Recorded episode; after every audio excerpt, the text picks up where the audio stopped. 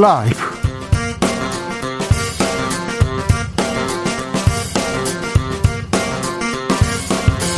(2022년 1월 19일) 수요일입니다. 안녕하십니까? 주진우입니다. 이재명 윤석열 후보의 TV 토론 날짜가 30일 일지 31일일지 아직도 토론 중입니다 안철수 후보는 양자 토론은 거대 양당의 폐악질이다 이러면서 연일 안일화를 외치고 있습니다. 그러자 이준석 국민의힘 대표 안일화보다는 간일화다 이렇게 받아쳤는데요. 국민의힘 윤석열 후보 지지율 회복세라고 합니다. 그런데 김건희 씨 녹취록 논란에 이어서 모속 논란 이어집니다. 윤석열 후보의 대선 전략 어떻게 펼쳐질지 김병준 전 위원장과 들여다보겠습니다. 49일 앞으로 다가온 대선, 대선 후보들 나란히 코인 공약 발표했습니다. 민주당 이재명 후보는 가상 자산을 법제화 하겠다 이렇게 얘기했고요. 국민의힘 윤석열 후보는 5천만 원 비과세를 언급했습니다. 녹취록엔 또 녹취록 맞불을 녹차고 국민의힘에서 김건희 7시간에 맞서서 이재명 160분 녹취록을 공개했는데요. 이슈 티키타카에서 짚어보겠습니다. 2년 전 오늘 그러니까 2020년 1월 19일 그때까지만 해도 대한민국에 코로나 확진자는 한 명도 없었습니다. 그런데 다음 날이었죠. 2020년 1월 20일 국내에서 코로나 첫 확진자가 발생했습니다. 코로나 시대 2년 마스크와 거리두기 삶 살면서 연대와 자유를 생각합니다. 그리고 희망을 잃지 않으면서 다시 용기를 내보려 합니다. 주진우 라이브에서 오늘과 내일 어, 2부작으로 코로나19 특집 대담을 준비했습니다. 오늘은 박노자 교수와 코로나 시대 삶에 대해서 이야기 나눠보겠습니다. 나비처럼 날아 벌처럼 쏜다. 여기는 주진우 라이브입니다.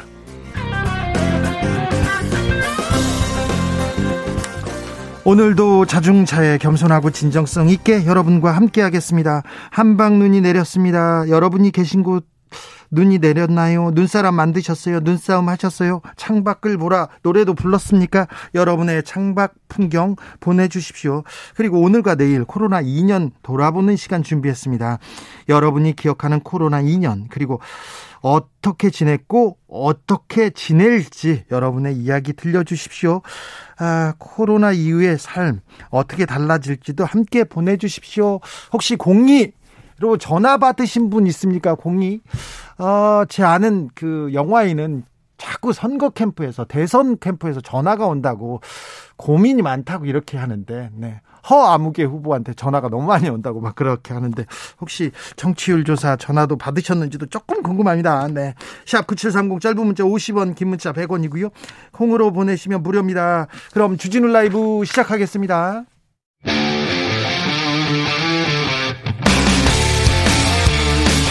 탐사보도 외길 인생 20년.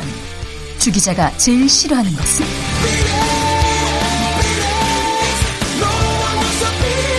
이 세상에서 비리와 부리가 사라지는 그날까지. 오늘도 흔들림 없이 주진우 라이브와 함께.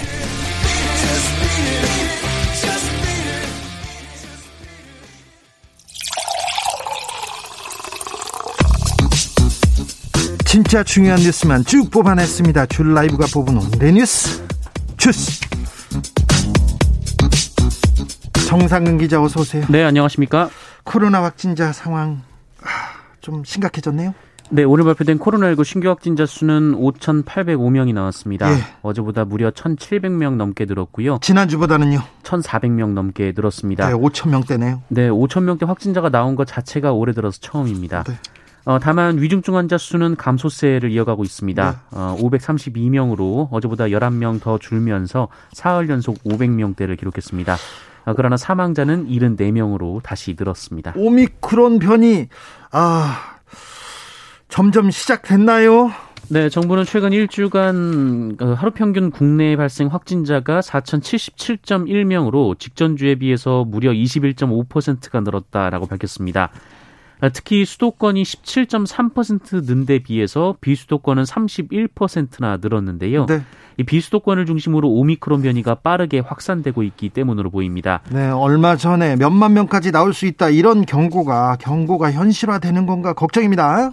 네, 정부는 이번 거리두기 3주 동안 오미크론 변이가 델타 변이를 대체할 것으로 보고 확진자 증가는 불가피하다라고 경고했습니다. 그래서 우리가 좀 긴장하고 대비해야 됩니다. 오미크론 확산세는 전 세계적 현상입니다. 네, 미국에서는 80만 명 안팎의 확진자가 쏟아지고 있고요. 80만 명이라고 하지만 100만 명이 훨씬 넘었거든요. 지금 아, 굉장히 많이 나오고 있어요. 네, 우리와 인구수가 비슷한 프랑스에서도 하루 46만 명의 확진자가 나왔습니다. 46만 명이요? 네, 우리나라가 2년 만에 70만 명을 넘었는데요. 네. 프랑스는 하루에 46만 명이 아이고. 나오고 있습니다. 어, 이탈리아에서도 23만 명의 확진자가 나왔는데요. 네.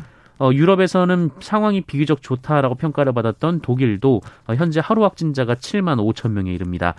아, 멕시코도 5만 명으로 연일 최고 기록을 갈아치우고 있고 일본에서도 하루 3만 명의 확진자가 나오고 있습니다. 일본은 하루 확진자가 몇 명대, 수명대로 떨어졌는데도 지금 갑자기 반등해서 3만 명대 나오고 있어요. 우리도 언제 언제라도 폭발적으로 증가할 수도 있습니다. 네. 어, 일각에서는 오미크론이 델타 변이에 비해서 치명률이 줄어들었다라고 얘기는 하고 있지만 어, 세계 보건기구는 이 오미크론 전파력이 엄청나기 때문에 확진자 자체가 많아지면 위중증 환자와 사망자 수도 많아질 수 있다라고 경고하고 있습니다. 오미크론의 파도가 밀려옵니다. 그러니까 좀 대비하셔야 됩니다. 어, 백신 맞고 그리고 또 거리두기 또 마스크 잘 쓰고 대비해야 하셔야 됩니다. 정부가 방역 패스 예외 대상자를 조금 확대했습니다. 네, 현재는 코로나19 완치자나 어, 중대한 백신 이상 반응 등 의학적 사유가 있는 경우 방역 패스 적용 대상에서 제외가 되는데요. 네. 어, 정부는 앞으로 코로나19 백신 이상 반응으로 접종 6주 이내에 의료기관에서 입원 치료를 한 사람들은 오는 24일부터 방역 패스 예외 대상에 포함시키기로 했습니다. 또 백신 접종 뒤에 이상 반응이 나타나서 보건 당국에 피해 보상을 신청한 결과 인과성 근거 불충분 판정을 받은 사람도 방역 패스 적용 대상에서 제외가 됩니다. 네. 어, 이번 조치로 예외 대상은 12,000명에서 17,000명 더 늘어날 것으로 예상이 됩니다. 6894님께서 코로나 때문에 회사 재정난으로 폐업해요. 다음 달부터 실업자입니다. 코로나 끝나면 일자리가 더 늘어났으면 좋겠습니다. 이렇게 바람을 보냈습니다. 네, 힘을 좀 내주십시오. 네. 경찰이 현대산업개발 본사를 압수수색했습니다. 네, 광주 화정 아이파크 신축 아파트 붕괴 사고 원인과 책임자 규명 수사를 경찰이 하고 있는데요. 어, 서울 현대산업개발 본사에 수사관들을 보내서 오늘 오전부터 압수수색을 벌였습니다. 어, 경찰과 광주지방 고용노동청이 함께 어, 관련 서류를 확보했습니다. 이 회사에서 예상대로 진행돼서 촉박하지 않다. 이렇게 얘기했는데 현대산업개발에서 공사를 독촉한 정황이 계속 나오고 있습니다. 부실 공사 정황도 드러나고요. 네, MBC 보도에 따르면 해당 현장은 지난해 1월 1층 공사를 시작을 했는데 1년도 안 돼서 무려 39층까지 건물이 올라갔습니다. 어, 또 현장 직원들 증언에 따르면 이 공사 과정에서 꼬리에 꼬리를 물은 하청이 이루어지면서 어, 이른바 공사비 후려치기가 이루어졌다라고 하고요. 이 공사비가 모자라다 보니 콘크리트를 만들 때 이 시멘트를 줄이고 대신 모래를 늘렸다라는 증언도 있었습니다. 또 현재 수색 중인 현장과 관련해서 이 현대산업개발이 광주시에 제출한 보고서에 따르면 이 건물이 미세하게 기울어지고 있는 위험한 상황이라고 하는데요. 이 크레인 해체가 끝나야 건물 외벽에 대한 보강 작업을 할 수 있는데 이 노동자들도 위험도가 높아서 현장 투입을 꺼리고 있는 상황이라고 합니다. 자, 뭐가 잘못됐는지 이 기회 다 이렇게 제대로 조사해서 앞으로는 이런 일이 없도록 제대로 처벌해야 됩니다. 민주당과 국민의힘 토론 열기는 연답니까? 네, 어, 열기로 했습니다. 어, 더불어민주당과 국민의힘이 이재명 후보와 윤석열 후보의 양자 TV 토론을 30일 혹은 31일에 열자고 주간 방송사에 제안했습니다. 아직도 안 정해졌네요. 네, 일안으로는 31일 오후 7시에서 10시 사이 만약에 방송사들이 어렵다면 30일 같은 시간대에 해달라고 했습니다. 안철수 후보는 방송 금지 가처분을 냈습니다. 네, 안철수 후보는 지상파 3사를 대상으로 방송 금지 가처분 신청을 냈습니다. 앞서 안철수 후보는 공정하지 않은 토론이라면서 거대 양당의 폐악질이라고 비판한 바 있습니다. 네. 공약 행보 이어갑니다. 오늘도 이재명 후보 가상 자산에 대한 공약 발표했어요. 네, 오늘 강남구 역삼동 두나무 사옥을 찾아서 가상자산 거래소 대표들과 간담회를 가진 이재명 후보는 가상자산의 법제화를 통해 다양한 사업 기회를 열고 공시제도를 투명화하고 불공정 거래는 감시해서 투자자를 보호하겠다라고 발표했습니다. 윤석열 후보도 코인 공약 발표했네요. 네, 가상자산 개미 투자자 안심 투자 공약을 발표했는데요. 5천만 원까지는 그 세금을 내지 않도록 하겠다라고 밝혔습니다. 이재명 민주당 후보 작년 수당, 작년 수당을 준다고요? 네, 퇴직은 했지만 연금을 받기 시작하는 나이에 도달하지 못한 60세 이상 노령층을 대상으로 연간 120만 원의 작년 수당을 임기 내에 도입하겠다라고 공약했습니다. 네. 또 소득 하위 70% 이하에게 지급하는 기초연금의 부부 감액 규정을 없애겠다고 공약했습니다. 윤석열 후보는 방역 패스 철회를 주장했고요. 네, 임신부에 대한 방역 패스 적용은 철회돼야 한다라고 주장했습니다. 윤석열 후보는 백신 접종을 하지 않았다는 이유로 임신부를 차별하거나 불이익을 제공할 제, 불이익을 제공하지 않을 것을 정부에 요청한다라면서 어, 태아 건강에 문제가 생길까봐 감기약 한 알도 못 먹는 것이 엄마의 마음이라고 주장했습니다. 안철수 후보는 단일화를 두고 계속 말싸움을 벌이고 있습니다. 이번엔 상대가 이준석 대표입니다. 네, 어, 이준석 대표가 오늘 라디오 방송에 출연해서 인터넷에는 안일화보다는 간일화라는 단어가 더 뜬다라고 주장했습니다. 간일화요? 네, 앞서 안철수 후보가 KBS에 출연해서 이 안일화라는 단어를 못 들어봤냐라며 안철수로 단일화라고 말한 것을 비꼰 건데요. 어, 이준석 대표는 단일화 협상이 지분 싸움 등으로 비치면서 건설적이지 않은 논쟁으로 가는 경우가 많다라고 밝혔고 어, 안철수 대표 안철수 후보는 이준석 대표의 발언은 어, 내가 초조하다라고 해석하면 된다라고 밝혔습니다. 김건희 씨가 검찰 소환 조사를 받는다 이런 보도가 나왔는데 불응했습니까? 네, 이 도이치모터스 주가 조작 사건을 수사하고 있는 서울중앙지검이 최근 윤석열 후보 배우자 김건희 씨에게 비공개 소환을 통보했지만 네. 김건희 씨가 이에 불응한 것으로 전해졌습니다. 박범계 장관이 한마디 했어요? 박범계 장관은 선거라고 해서 예외가 돼서는 안 된다라는 입장을 밝혔는데요. 이 수사기관이든 수사기관의 대상자든 어, 보편 타당한 기준이 있는 것이다라고 밝혔습니다. 화천대유 관계자들의 녹취록이 또 공개됐는데 50억 클럽 구체적으로 거명됩니다. 네, 한국일보가 오늘 대장동 개발 사업 특혜 의혹의 핵심 인물인 이 김만배 머니투데이 전 기자 그리고 이 천화동인 5호 소유자 정영학 회계사 사이의 대화 녹취록을 공개했습니다. 어, 여기에 곽상도 전 의원 관련 얘기가 나오는데요. 네. 어, 녹취에서 김만배 씨는 정영학 씨에게 병채 아버지가 돈 달라 그래 병채 통해서라고 얘기를 합니다. 병채는 곽상도 의원의 아들이죠. 네, 아들입니다. 어, 그러자 정영학 씨가 형님도 골치 아프시겠습니다라고 맞장구를 치는데요. 어, 김만배 씨가 골치 아프다라고 답하는 내용이 있습니다. 네. 어, 그리고 김만배 씨는 병채 씨와 주고받은 대화 내용을 정영학 회계사에게 전달하기도 했는데 어, 여기서 김만배 씨가 병채 씨에게 아버지가 뭘 달라냐라고 묻자 어, 병채 씨가 아버지에게 주기로 했던 돈 어떻게 하실 건지라고 답을 했다고 합니다. 그 녹취록에는 김만배 씨의 로비 내용이 적나라하게 드러나 있어요, 아예. 네. 이 김만배 씨가 대장동 사업을 진행하는 동안 공무원들을 상대로 로비를 하면 어, 병채 씨가 로비 받은 공무원들이 대장동 사업에 협조해주고 있는지 파악해서 어, 김만배 씨에게 보고하고 있다라는 듯한 내용이 나옵니다. 아 청와대에서 이걸 보고받아서 알려준다. 허허. 네, 그동안 병채 씨는 화천대유에서 건설 현장을 관리 감독하는 업무를 했다라고 밝힌 바 있습니다. 네. 어, 그 외에도 김만배 씨가 공무원들을 접대한 정황, 이 언론과의 관계에서 어, 자신이 튼튼한 방패라면서 어, 본인을 이지스 김이라고 부르며 언론과의 관계에 자신감을 보이는 대목도 있었습니다. 시 의장직 줄 테니까 뭐 해달라 이렇게 얘기한 부분도 나오고요.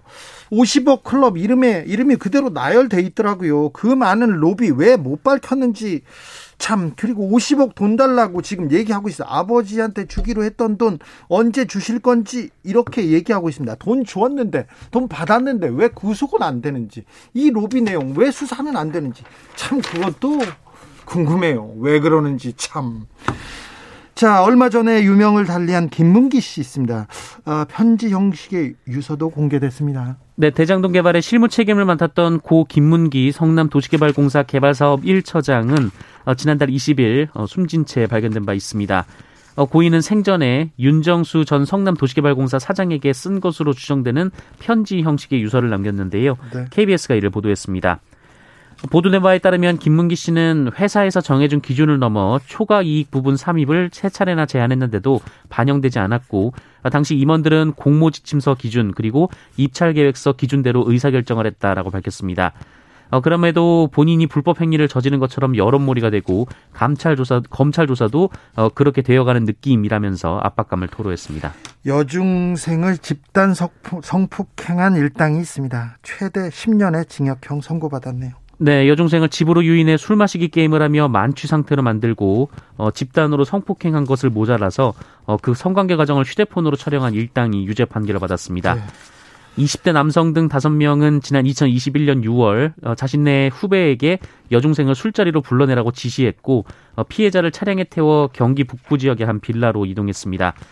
어, 이들은 게임을 빙자해서 피해자에게 술을 강요했고요. 어, 피해자가 만취 상태로 방에 들어가 누웠고 이후 범행이 이루어졌고 어, 이 범행은 모두 사전에 계획된 것으로 전해졌습니다. 특수 강간이자 아, 성착취물 제작 아, 많은 죄질이 있는데 얼마 정도 이렇게 형량을 받았습니까? 의정부지법은 이들 중 범행의 질이 가장 안 좋은 두 명에게 징역 10년, 한 명은 징역 8년, 미성년자 한 명은 장기 6년에 단기 4년을 선고했고요. 아, 이들의 행조를 방조한 사람은 징역 3년의 집행유예 5년을 선고했습니다. 이 형량도 너무 낮, 낮은 것 같습니다. 이렇게 저지른 범죄에 비하면 훨씬 낮은 것 같습니다. 이 문제에 대해서는 이 비슷한 문제에 대해서는 언론에 보도되면 판사님들이 그나마 그나마 이렇게 감옥을 보내고 보도되지 않으면 정상 참작 술을 마셨다더니 어리다더니 합의를 했다더니 계속 풀어주는 그런 부분 많아요. 저 취재할 때 이 부분이 가장 답답했었거든요. 그래서 경찰이랑 검사랑도 좀 싸움도 많이 했었는데 이 부분에 대해서는 저희가 또 시간을 갖고 어 이렇게 논의해보는 어, 기회를 마련하겠습니다. 중단 위기에 놓였던 바포 운동 유지할 수 있을 것 같습니다. 네, 서울시와 다일복지재단은 오늘 이 청량리 바퍼 나눔운동본부의 증축 건물을 기부 체납하는 조건으로 이 서울시가 최일도 목사에 대한 고발을 취하하고 어, 시유지 사용을 허가하는 방안에 합의한 것으로 전해졌습니다. 아, 밥은 먹여야죠. 네, 다만 구체적인 기부 체납 방식과 토지 사용 기간에 대해서는 현재 협의 중인 것으로 전해졌고요. 밥은 먹여야 합니다. 이걸 가지고 아, 건물 가, 가지고 막 고발하고 이거는 좀 아닌 것 같습니다. 아무튼 네, 중단 위기에 놓였던 바포운동 유지될 것으로 보이니 너무 걱정 안 하셔도 됩니다. 주스 정상근 기자 함께했습니다. 감사합니다. 고맙습니다. 5327님께서 2020년 11월 말경에 558명 확진자일 때도 엄청 놀랐어요. 그런데 지금은 더 너무 무감각해진 것 같습니다. 그렇죠? 5천 명대입니다.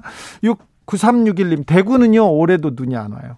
눈 구경하기 너무 힘듭니다. 대구에도 제발 눈 좀 내려다오. 네, 그렇습니까? 대구에는 눈이 안 온다고 합니다. 우혜진님, 경기도 이천입니다. 눈이 쌓이니 아이들이 눈 집게를 하나씩 가지고 나가서 오리, 하트, 곰돌이를 찍어 만들고 있습니다. 신랑의 퇴근길 걱정이지만 너무 귀여워서 웃게 됩니다. 그렇죠. 아이들은 뭐 좋죠. 퇴근길, 아유, 뭐, 뛰어놀아야죠. 5476님, 오늘 눈길에 배달 기사님들 사고 많이 나는 것 같더라고요. 눈 올 땐 눈 구경할 겸 좀 배달 말고 밖에 나가서 식사하세요. 그런 얘기도 합니다. 아, 자, 배달 기사님들 특별히 오토바이 타고 다니시는 분들 각별히 눈길 조심해 주십시오. 부탁입니다. 부탁합니다. 교통정보센터 들어볼까요? 김한나 씨. 주진우 라이브.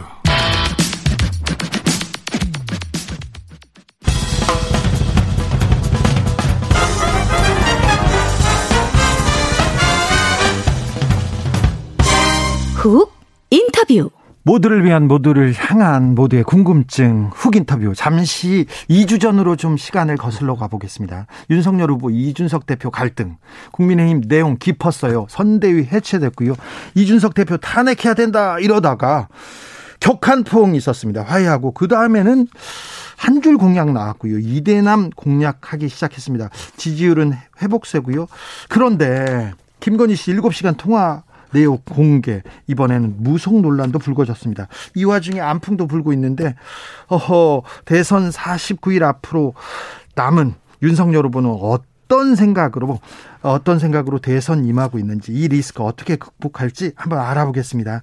국민의힘 전 상임선대위원장이었습니다. 김병준 어, 전 위원장 모셨습니다. 안녕하세요. 예, 안녕하십니까. 네. 그 위원장님 그러면 자리를 내려놓으셨어요? 예, 그렇죠. 네. 그럼 음. 국민의힘에서 어떤 역할 하고 계십니까? 지금 공식적으로 아무 역할 없습니다. 아, 그래요? 그럼에도 불구하고 네. 이분 저분 찾아오시네요. 네. 찾아오시고 그다음에 뭐 또 정책 같은 네. 거를 연결해 달라고 부탁하시는 분들도 있고. 위원장님한테 많이 가던데요, 사람들이. 저도 취재해서 알고 있습니다. 윤석열 후보하고도 계속 얘기하고 계십니까? 예, 전화 뭐 보진 못하고 전화 좀 네, 전화로. 있습니다. 네. 김건희 씨하고도 이렇게 얘기합니까? 전혀 한 번도 안 해봤습니다. 아, 그래요? 보시긴 했어요. 아, 어떤 분이 본 적도 없습니다. 아, 그래요? 예. 아, 네. 그 얘기는 또 예. 못 물어보겠네. 그러면요. 예. 윤핵관, 자, 네. 윤핵관이 존재한다고 막 이렇게 한때 이준석 대표가 막 얘기했잖아요. 음, 예. 그럼 윤핵관 논란은 이제 사라진 겁니까? 윤핵관이라 제가 그 여기저기서도 이야기를 합니다만은 네. 사실은 윤핵관이라는 프레임을 윤 후보가 이제 덮어썼는데 네. 사실 선거는 핵관이 치르는 겁니다. 네네. 아, 핵관이 치르는 건데 이제 다만 이제 문제가 그 핵관의 능력이 있다 없다. 예, 예. 아니면은 핵관이 무슨 저이 형식적으로는 빠져 있는데 네. 실질적으로는 뭐 개입을 한다. 예, 예. 이런 것들이 이제 문제가 되죠. 네. 근데 지금 보면 저는 그렇게 말씀드리고 싶습니다. 네. 대체로 보면은 아, 이것도 선대 선대본부도 공조직인데 예. 형식이 실질을 지배합니다. 예. 그러니까 말하자면 빠져 있으면 아무래도 뭐 이런저런 이야기는 보태겠지만 네. 그러나 주요한 역할은 못합니다. 네, 알겠습니다. 건진 법사는 윤핵관입니까? 건진 법사 아세요, 혹시? 전 모릅니다. 몰라요? 뵌 적도 없고 얘기를 들어본 적도 없습니다. 예, 뭐 이런저런 분들이 이야기하는 거는 들어본 적은 있습니다. 네. 아, 근데 전혀 무슨 뭐 어, 제가 관심을 가질 만한 그런 역할을 한다고 보지도 않았고요. 네. 어, 핵관은 아니다. 예, 핵관일 수가 없죠. 네, 예. 김건희 씨 친오빠도 캠프에 있다고 하는데 아, 이게 제가 실세가 아- 아닌 모양입니다. 영리 제대로 저- 듣질 못해가지고. 아니요, 아니요. 실세는 맞는 것 같은데요. 자, 자, 자, 그런데 이제 그 이야기도 뭐 네. 들렸는데 확인할 정도의 그런 뭐 중요한 무슨 일이 있었던 게 아니라서 제가 미처 확인을 못했습니다. 알겠습니다. 자, 위원장님, 네. 국민의힘 선대위, 그러니까 윤석열 선거본부는 지금 잘 가고 있다고 보십니까? 음, 뭐 완벽한 어, 선대본이 어디 선거 기구가 어디 있겠습니까만은 네. 최소한 최소한 후보 중심성은 이제 갖춰졌다. 아, 그래요? 그동안 제일 문제가 후보 중심성이 약한 게 문제였거든요. 아, 예. 그러니까 이제 말하자면 다른 분들이 오히려 너무 그 앞으로 나오는 바람에 네. 그 후보의 중심성이 자꾸 옅어지고 했는데 네. 어, 그래가지고 선거 못 치렀거든요. 네, 네. 일단은 지금 이 후보 중심성은 확보됐다. 아, 그래요? 네. 이준석 대표하고 포옹 이후에 예. 자꾸 이대남 공약하고 이준석 스타일로 짧은 공약 내고 막 여가부 폐지하고 음. 이 부분이 어 이준석 대표 스타일로 이렇게 선거 치르는 게 유리한가 이렇게 반문하는 사람들도 있었거든요. 음, 저는 이준석 스타일이라고 보지는 않고요. 후보가 늘 강조해 왔던 것 중에 하나가 좀 제발 좀 한 줄로 해가지고 후보 좀 어떻게 공약을 하면 어떻게 될까 이걸 저하고도 상당히 이제 이야기를 한 적이 아, 있습니다. 한줄 아. 공약은 그러면 윤석열 스타일입니까? 윤석열 스타일이라고 봐야 되죠. 아, 그래요? 어, 봐야 되고 그 다음에 이제 예, 그런 어떤 이대남을 향한 공약은 우리가 여론조사를 분석해 보면 네. 20대, 30대에서 빠졌다가 올라왔다가 하는 것들이 보이거든요. 네. 그리고 그쪽이 지금 사실은 부동표가 제일 많기 때문에 네. 예, 그쪽을 일차적으로 공략해야 된다는 건 뭐 틀림없는 사실이고요. 네. 어, 그러다 보니까 그렇게 된다. 네. 아, 그러나 최근에 와서는 다시 야, 20, 30대 뿐만이 아니라 20, 30대 중심으로 가니까 오히려 40, 50대 예. 얘가 흔들거리 흔들리는 그런 양상도 있다. 네. 그래서 결국 세대 균형을 맞춰야 되지 않느냐라는 이야기도 나옵니다. 네. 자, 김병준 위원장은 뒤에서 지금 윤석열 후보와 얘기하면서 지금 어, 이 선거를 치르고 계신데요. 김종인 전 비대위원장은 예. 이 교류가 없습니까? 잘 모르겠습니다, 저는. 아, 위원장님은 아시죠? 아, 잘 모르. 잘 모르면 그럼 교류가 없다고 없다고 봐야 됩니까? 저는 모르겠습니다. 아, 그래요? 예.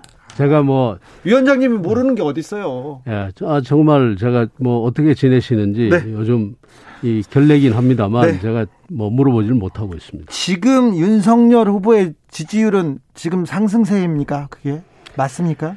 아, 오히려 조금 상승했죠. 상승세요? 예, 상승했는데 계속 떨어지다가 과연- 이제는 예, 상승했는데 이제 네. 과연 얼마나 올라갈 수 있을까? 네. 아, 이제 좀 이재명 후보는 이제 박스권에 갇힌 것 같고요. 네. 에, 근데 윤석열 후보는 일단 상승세인데. 상승세 이유가 뭡니까? 뭘 잘해서 지금 상승세입니까? 어, 뭐 여러 가지 이유가 있겠죠. 여러 가지 이유가 있는데 후보가 더 옛날 과거보다는 하여튼 예, 좀 많이 보입니다. 아, 예. 많이 보이고 그 다음에 또 여러 가지 자기 스타일이 조금씩 나오고 있고요. 네. 뭐 여러 가지 이유가 있겠지만 후보 스타일이 하나씩 나오고 그러면서 올라가는 건 아닌가. 후보 스타일 중에 어떤 점 때문에 지금 올라간다고 보세요? 어, 그러니까 이제 예, 좀 더 주도적으로 자기 역할을 하죠. 말하자면 공약도 정말 한 줄 공약을 낸다든가 예, 뭐 예. 이런 부분들만. 예. 김건희 씨 녹취록 문제는 굉장히 좀 악재가 될 줄 알았는데 그러지도 않은 것 같습니다. 음. 그 이 녹취록 부분 어떻게 보셨어요, 위원장님은? 어, 저는 뭐 걱정했던 것보다는 내용이 어, 초기에 알려진 것보다는 어, 뭐 좀 약한 것 같아서 네. 어, 다행이다 싶은 생각도 들었고요. 예. 그러면서 한편으로 어, 이게 저 플러스냐 마이너스냐 저는 뭐 분명히 마이너스라고 봅니다. 네, 아, 그래요? 그러니까 어, 이런 일이 없었으면은 더 올라갈 수도 있었다. 네. 아, 그렇게 보고 부적절한 부분들이 일부 있었죠. 네. 어떤 부분이 부적절했습니까? 그러니까 뭐 미투 관련 부분이라든가 그다음에 내가 정권을 뭐 정권입니까 자- 정권을 네. 잡으면 뭐 네. 이런 식의 표현들 그렇죠. 그것이 아차하는 순간에 이제 그 이 아주 특히 보수적인 생각을 가진 분들의 그 심기를 좀 건드릴 수도 있죠. 네네. 어, 그 부분에 대해서 특별히 미투 부분에 대해서는 저 네. 이수정 교수가 이렇게 사과한다는 입장을 밝히고 고문직에서 물러나기도 했습니다. 음, 네. 이 부분은 윤석열 후보가 직접 사과해야 된다 이런 어, 여론도 음. 있어요. 예, 뭐, 저, 부적절한 부분인 건 틀림없는데 우선 이수정 교수께서 이야기하신 거는 제가 몇 번 그 기사를 읽어봤는데 무슨 뜻인지 잘 모르겠어요. 아 그래요? 누가 사과를 한다는 건지 네. 또 그 다음에 뭐 무엇에 대해서 본인이 왜또 이런 이야기를 하시는 건지 예. 잘 모르겠는데 어쨌든 이 부분은 어, 제가 아까 말씀드렸다시피 이 부적절한 부분이 틀림없이 있습니다. 알겠습니다. 아, 그런 부분에 대해서 이제 입장을 이야기하시겠죠. 예. 이영규님께서 여성가족부 폐지는 나라의 발전을 위해서 공약을 내놓은 게 아니라 득표만 생각하고 내놓은 거 아닙니까? 이렇게 물어봅니다. 어, 그렇지가 않은 게 여성가족부 폐지는 제가 정부에 있을 때부터 예. 2002년에 그참 그 2003년 초에 인수위를 할 때부터 사실 폐지 문제가 아이고, 그래요? 됐- 예. 그리고 그 어, 이것을 대체적인 조직 말하자면 여성위원회로 네. 김대중 대통령 시절에 있었던 그 여성위원회로 바꾸는 이런 방안도 굉장히 논의가 됐거든요. 아 예. 그래서 이게 하루 이틀 그렇게 나온 이야기가 아니다. 네, 네. 아, 그렇게 말씀드리고 싶습니다. 김건희 씨 녹취록 공개 논란은 조금 잦아드는 것도 같은데요. 네. 이번에 무속인 논란 이렇게 나옵니다. 네. 이게 네. 네트워크 본부를 이렇게 해체하기도 했는데 네트워크 본부는 어떤 조직이 있었어요? 저도 잘 모르겠습니다. 아, 그게 그래요? 그런데 아주 각종 그 조직이 본부 형태로 네. 또 아니면 이렇게 네트워크 형태로 했는데 이제 대체로 보면은 아마 그런 조직이 아닐까 싶어요. 한 만 명 단위 이상 되면 본부를 해주고 예. 그다음에 또 어떤 사람들이 조직을 만들어 오면은 그보다 좀 적으면은 어 좀 다른 이름을 붙여서 해준 네.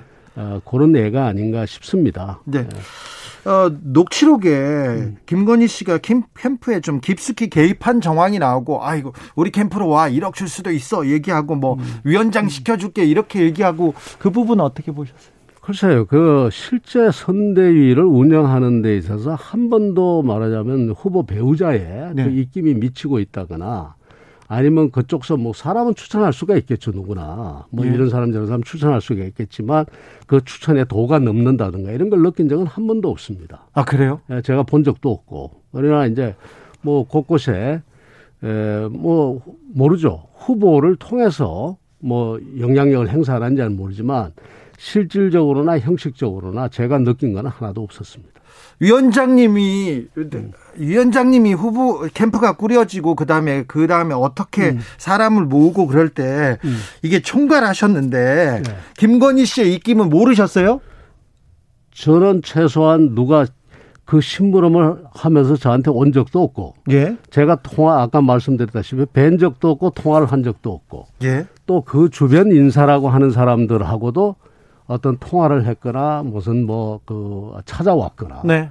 그런 적이 단 한 번도 없습니다. 지금 위원장님이 지금 상임 선대위원장을 하면서 조직을 음. 꾸리고 그럴 때 김건희 씨 친오빠도 본 적이 없고 네. 권진법사도 본 적은 없습니까? 없습니다. 영향을 미치지도 않았습니다. 예, 아주 맹세코 없습니다. 아 그래요? 네. 알겠습니다.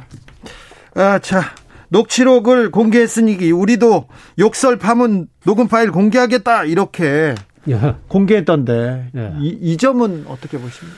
참 어, 안타깝죠. 이게 왜냐하면은 선거가 좀 국가 대사를 앞두고 우리가 국가 의제가 좀 중심이 돼서 이야기가 돼 가야 되는데 네. 이렇게 서로 녹취록 공방 내지는 녹음 파일 공방이 오가니까 네. 정말 참 뭐라 그럴까요? 어, 국정을 운영해 본 사람으로서 참 딱하고 네. 또 이렇게 선거가 가서 되겠느냐라는 생각. 그렇죠. 네. 뭐 청와대 정책실장도 네. 하셨고 정책을 네. 만드는 데는 네. 전문가신데 네. 이 선거에 왜 왕자가 나오고 법사가 나오고 네. 무속이 나옵니까? 그래서 무속이야 사실은 뭐 중간에 사실 정치하는 사람들이 너나 없이 취미 삼아 아니면 재미 삼아 안 본뭐 네. 접근 안 한 사람은 거의 없을 겁니다. 가만히 있어도 접근해 오거든요. 네.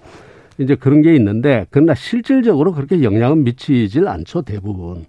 아까 보니까 뭐 저기 저 심지어 무속인 위원장을 갖다가 2017년 대선 때 문재인, 문재인 대통령 그 당시 후보도 뭐 이렇게 임명을 하고 했던데 이제 그런 일들이 있단 말이에요. 그러니까 이게 그렇다고 해서 그 사람들이 큰 영향을 미치느냐 저는 그건 아니라고 보고요. 네. 어, 어, 그거보다도 더 안타까운 것은 네. 좀 정말 좀 정책 선거 아, 이런 것이 좀 부각이 됐으면 좋겠다. 알겠습니다. 무속 얘기가 나왔는데 거기서 또 문재인 훅 나오시네요. 훅 들어오시네요. 예. 근데 예. 자 노무현 정부에서 요직을 했고 핵심이셨어요. 그런데 문재인보다 윤석열이 노무현에 더 가깝다. 이 부분에 대해서는 저기 노무현 친노 주변에서도 굉장히 좀 화, 화가 나 있던데요. 화나겠죠. 네. 화가 나지만 한번 정말 엄밀하게 한번 따져보라. 따져봅시다.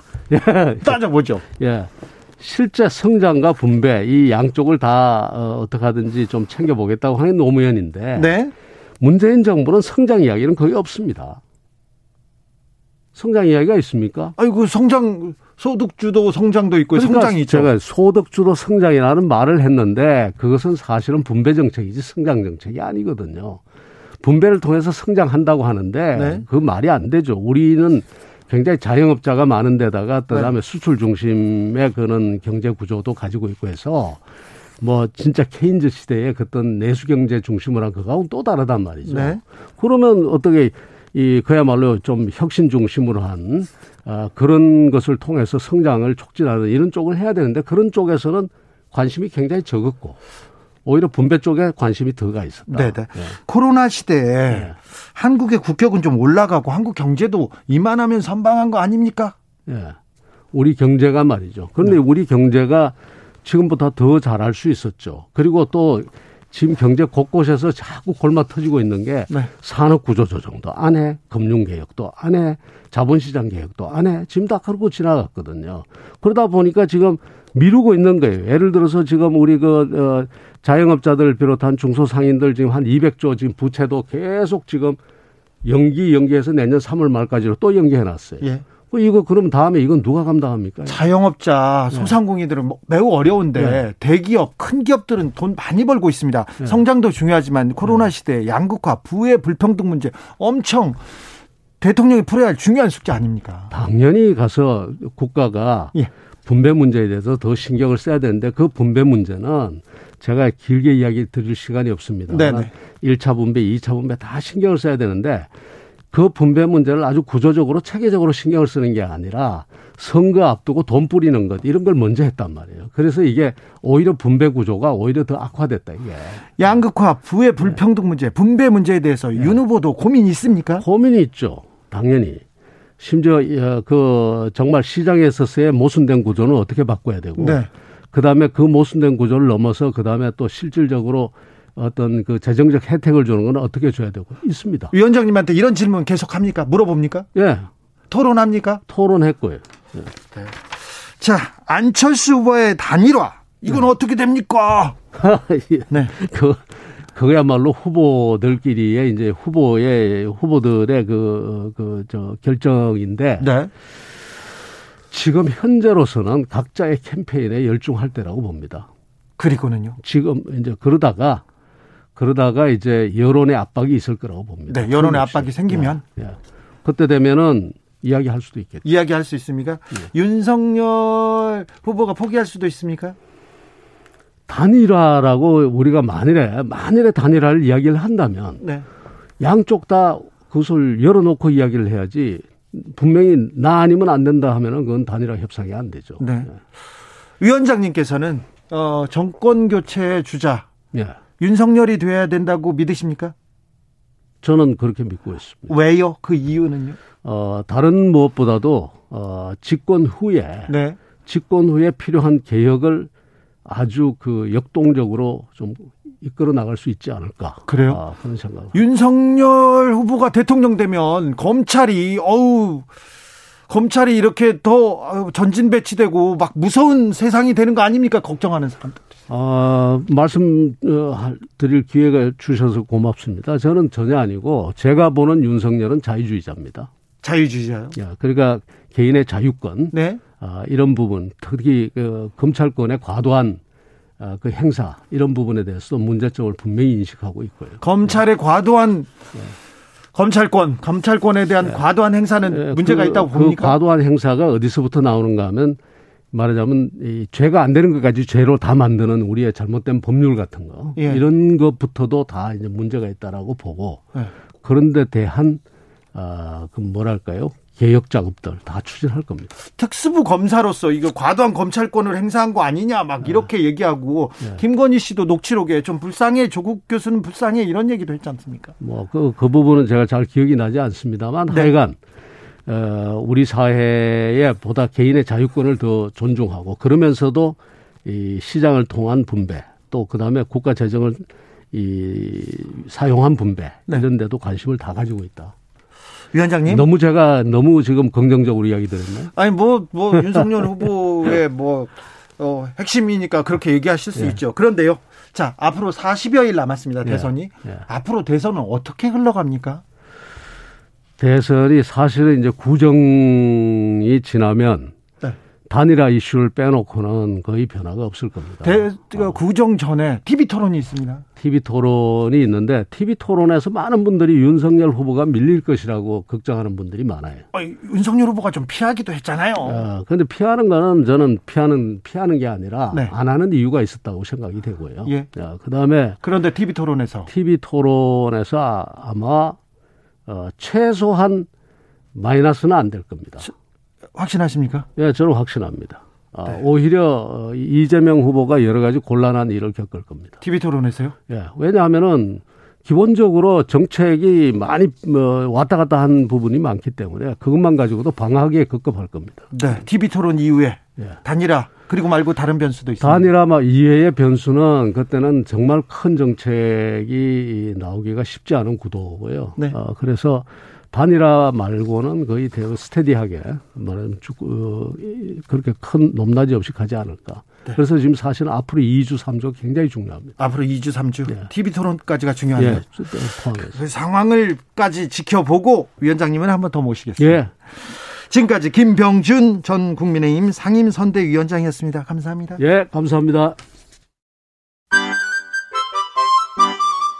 찾아 집중 새해 기념 그리고 청취율 조사 기간 겸 주진우 라이브에서 특별한 이벤트를 준비했습니다. 이름하여 전국민 소원지원금 프로젝트 슈필리즘 슈라 청취자이자 유권자인 여러분 정치인들에게 바라는 점을 보내주세요. 가장 멋진 소원을 보내주신 20분에게 5만원의 소원지원금을 전폭 지원해 드리도록 하겠습니다. 샵9730 짧은 문자 50원, 긴 문자는 100원입니다. 당첨자 발표는 1월 21일. 전국민 소원지원금, 주필리즘 많이 참여해주세요.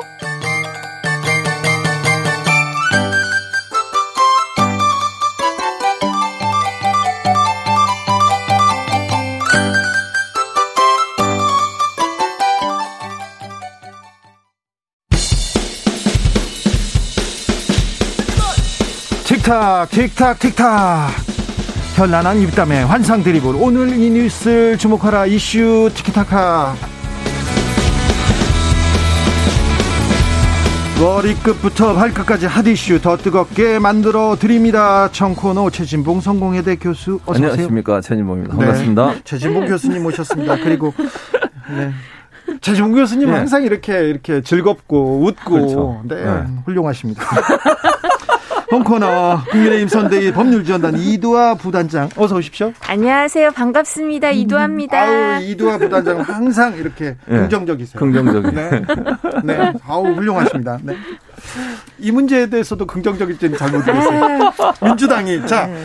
국민의힘만 구팀당이다. 무당 선대본이다. 이렇게 막 하는 얘기 할 말 많으시죠 이도아보다는. 네, 뭐 이렇게 하면 아예 뭐 거기는 조폭당이냐 뭐 이런 얘기 나올 수 있고 조폭 연루설 얘기 나오고 뭐 여러 가지 음. 얘기 나오죠. 근데 오, 저희가 예? 네, 근데 음. 저희는 왜냐하면 사실은 민주당한테는 저희가 음. 그 수행 비서나 아니면 네. 이번에도 그 경호업체를 어 이재명 후보가 경선 당시에 저 경호업체를 선정을 해서 있었대요. 네. 보통 경선 당시에 경호업체를 따로 이제 고용하진 않거든요. 근데 거기 관련 어 그 관련 자가 사실은 이제 은수미 성남 시장하고 그 연결돼 있는 그 그쪽에 음. 국제 마피아 조직이 관련된 사람이 있다는 등뭐 이런 의혹까지 일부 보도에 나오거든요. 음. 그렇기 때문에 우리 후보에 대해서 자꾸 이런 얘기를 하는 건 무슨 프레임을 만들 게 없으니까 이렇게 하는 거 아닌가 이런 음. 생각이 듭니다. 근데 민주당에서도 사실 뭐 일정 부분 근거가 음. 있다고 생각해서 저희가 그런 얘기를 해도 억울한 것처럼 저희도 억울하죠 이런 게. 아 그렇습니까? 네. 무속당의 조폭당으로 받아 나왔습니다, 교수님. 뭐 조폭당은 다당하지 않고 이제 은수미 시장 얘기는 은수미 시장은 또 전격적으로 모든 걸 다 부인한 상황이라 재판의 결과를 지켜봐야 될 것 같고요. 일단 이제 이제 이런 그 주술이나 무술 논란이 된 것이 이제 왕자부터 시작해서 그리고 김건희 씨의 녹취록 내용 중에 이제 뭐 본인이 영적인 사람이다. 그리고 도사들과 삶에 대해서 얘기하는 걸 좋아한다. 그리고 이제 최근에 없애긴 했습니다만 네트워크 어, 본부. 본부인가요? 네. 거기에 이제 건진 법사라는 분 이런 얘기가 자꾸 나오다 보니까 민주당에서 그런 부분들을 어, 공격을 한다고 저는 봐요. 그러니까 이게 뭐 무속 당이다 뭐 이렇게 이제 정치적 발언인데 그런 부분을 떠나 떠나서라도 무속에 대해서 이제 윤석열 후보가 여러 가지 연관된 내용들이 자꾸 이게 이슈가 되다 보니까 그게 결국은 이런 의미로 굳혀질 수 있는 위험성은 있다고 저는 생각해요. 그래서 이 부분이 명확하게 잘 정리가 안 되면 앞으로도 계속 이 문제는 논란으로 남아있을 가능성이 있어서 저는 캠프나 윤석열 후보 측에서 명확하게 이번에는 선을 긋는 게 필요하다고 저는 봅니다. 그래서 아예 논란을 없애자고 음. 네트워크 본부를 없앴다고 합니다. 네. 저는 사실 있는 줄을 잘 몰랐거든요. 음. 주로 1층에 있으니까 그게 9층에 음. 있어가지고요. 저는 그 존재를 잘 몰랐는데 이제 아예 그런 여지를 없애자 이런 음. 입장입니다. 있습니다. 말씀하신 것처럼. 네, 네트워크 본부가 뭐 하는지 잘 몰랐다 이두아 음. 부단장님이 얘기하시는데 음. 1월 1일 날 윤석열 후보가 음. 첫날 새해 첫날 가서 인사를 하는데 그분들하고 인사하지 않습니까? 권진 법사님이 이렇게 툭툭 치고 아 이분 좀 가까운 사이였나요? 근데 후보가 음. 사실은 정치권 인사들을 잘 모르니까 보통은 아까 제가 얘기했잖아 이재명 후보의 음. 경호업체 고용 그리고 거기에 이제 조폭 연루설 이런 음. 얘기까지 나온다고. 근데 이재명 후보는 경호업체를 고용하고 이런 걸 하시는데 후보는 그런 걸 좀 싫어하세요. 윤석열 후보는.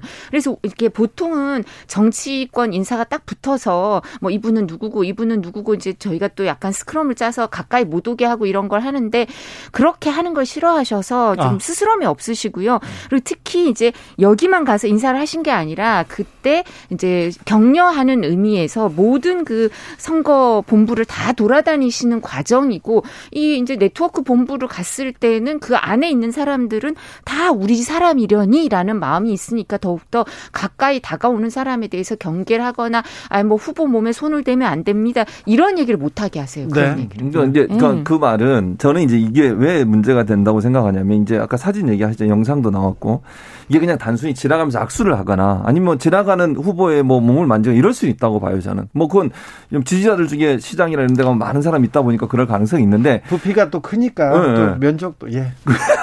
근데 이제 문제는 뭐냐면 이게 그 모, 모습을 보면 이렇게 소개도 시키고 또 거기에 발언 내용도 일부가 공개됐는데 뭐 거기에 계신 분들한테 이렇게 해라 저렇게 해라 지시하는 모습도 있고 이런 이런 부분이 있어서 이게 이제 해명하고 약간 차이가 있다는 거죠. 그러니까 원래 처음에 해명은 이분이 그냥 본부장 부장하고 아는 분이셔서 한두 번 왔다 갔다 이렇게만 해명을 하셨는데 실제 사진이나 영상을 보면 그부 그렇게 얘기하기는 좀 어려운 부분이 있다. 왜냐하면 아까 이제 이쪽으로 가시라 저쪽으로 가시라 후보에 대해서 그렇게 얘기할 수 있을 정도면 그래도 어느 정도 안면이 있고 어느 정도 역할을 할 수 있는 분이라는 생각이 들 수밖에 없는 구조라는 것이고요.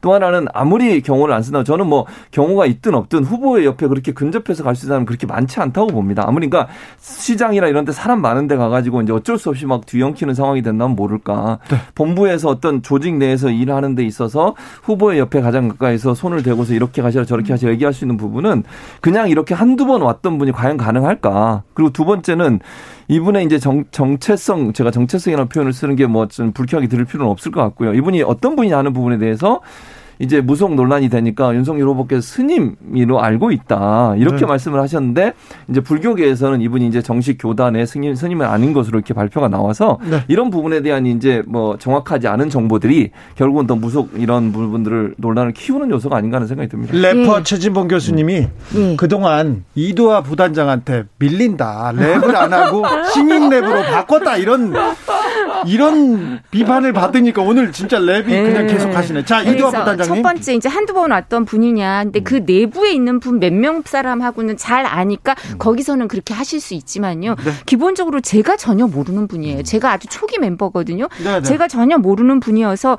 거기 있던 몇몇 분하고 아는 사이일지 모르겠지만 이 조직에 깊이 관여를 하거나 아는 분이 전혀 아니다라는 말씀을 한 번 더 드리고요. 사실 이와 관련해서는 저희가 이제 민주당하고 우리하고 다 이걸 얘기하기 시작하니까 끝이 없었어요. 최진봉 교수님은 또 외부 분이시지만 처음에 이제 뭐 왜 이렇게 무속인을 어떻게 했냐 이렇게 얘기를 하니까 무속인이 아니다라고 저희는 스님이로 알고 있다고 후보가 얘기했는데 후보는 소개한 사람의 말 믿, 믿었겠죠. 그래서 그렇게 말씀을 하셨는데 어 뭐 사실 문재인 대통령도 19대 대통령 선거 때 뭐 중앙선대위 국민공동체 특별위원회에 전국 무속인 위원회가 있더라고요. 그리고 전국 무속인 위원장으로 임명한 임명장이 돌아다니고 그리고 뿐만 아니라 뭐 18대 대선 땐 구술했네 만에 이러면서 사진이 돌아다녀요. 그리고 시민 캠프에서. 그래서 이런 부분이 무속인이든 아니면 민속 종교라 그래서 민족 종교나 민속 종교라 그래서 일정 부분 이분들이 하부 반계 조직으로 들어와 있는 건 맞아. 음. 양당 다. 이거를 부인하진 않아요. 민주당도. 자기네도 있다는 걸 인정하고요. 음. 그리고 네. 또 뿐만 아니라 이 대한 불교 종정협의회를 문제 삼았어요. 뭐, 뭐 이렇게 소를 어떻게 했네. 문제가 네, 네, 있네. 네. 이렇게 했었는데 지금 거기가 이분이 기획실장이라는 사람이었대. 전모 씨가. 근데 어, 사무총장이 1인자인데 사무총장은 이재명 후보를 경선 때부터 지지했대요. 같은 종단이. 그러니까 이게 서로 얘기할 거리가 안 되는 거예요. 그러니까 종교, 민속 종교든 민족 종교든 일정 부분 1월 4일 날 송영길 대표가 선대위 종교 본부 임명장 주고 사진 찍은 거 보면 대순진료회인가 이렇게 용포 입으시고 노란색 이렇게 용포 입으시고 익성관 쓰고 이런 분도 계시고요. 자, 다양한 분들이 계셔요. 그러니까, 그러니까 저는 이제 이게 논란이 되는 것은 아까 말씀드린 것처럼 이제 이도아 변호사 말씀하신 것처럼 기본적으로 국민의힘이든 민주당이든 이런 이제 무속 신랑을 갖고 계신 분들이나 이런 분들이 조직에 들어와 있는 건 맞아요. 그거 자체가 문제라고 저는 보진 않는데 문제는 이제 이 지금 의, 의혹은 뭐 저는 윤석열 후보가 아니라고 하니까 지금은 제가 단정적으로 얘기할 수는 없지만 이제 세계일보의 보도에 따르면 이분이 중요한 역할을 했을 것이다. 예컨대 세계일보 보도만 보면 이분이 인사 관련된 부분을 하러 전혀 왔는데 아닙니다. 그러니까, 근거가 그러니까, 뭐가 있나요? 그러니까 제 말은 근거가 없잖아요. 그러니까 근거 근거는 없어요 음. 지금. 그러니까 언론 보도를 제가 말씀을 드리는 거예요. 그러니까 언론 보도가 근거가 없는 얘기예요. 제그 말은 그 이도아 변호사 음. 말씀처럼 조직에 들어와서 하나의 조직을 구성하는 것 자체는 문제라고 보지 않는다는 거죠. 이제 혹시나 이분이 정말 언론 보도처럼 일, 일 정이나 메시지나 이런 것까지 깊이 개입하고 또 이분이 이제 뭐 따님하고 처남 되시는 분이 또 캠프에서 일한다는 얘기도 있어요. 그래서 이 부분이 그러다 보니까 이제 논란이 되는 거라고 생각해요. 그러니까 네. 이분이 들어왔다 안 들어왔다의 문제가 아니라 중요한 역할을 했냐 안 했냐가 저는 중요하다고 봅니다. 그러니까 첫 번째 음. 제, 제 말씀을 좀 드리면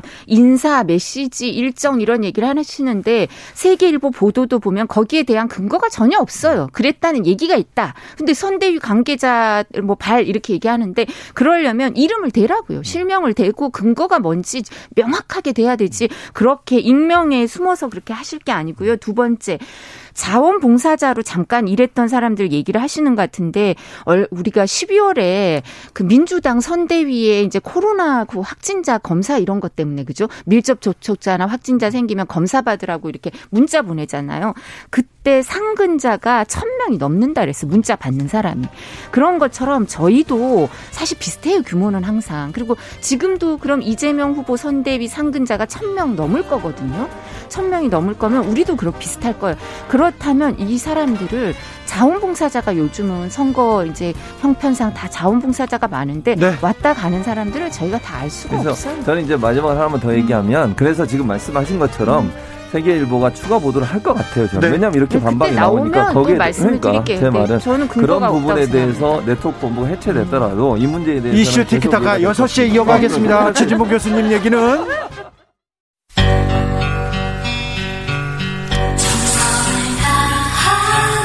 정성을 다하는 국민의 방송 KBS 주진우 라이브 그냥 그렇다고요. 주진우 라이브 함께하고 계십니다. 지역에 따라 2부에 오신 분들 있으시죠? 잘 오셨습니다. 어서 자리 잡으시고요. 7시까지 함께해 주십시오. 라디오 정보센터 다녀오겠습니다. 정안나 씨.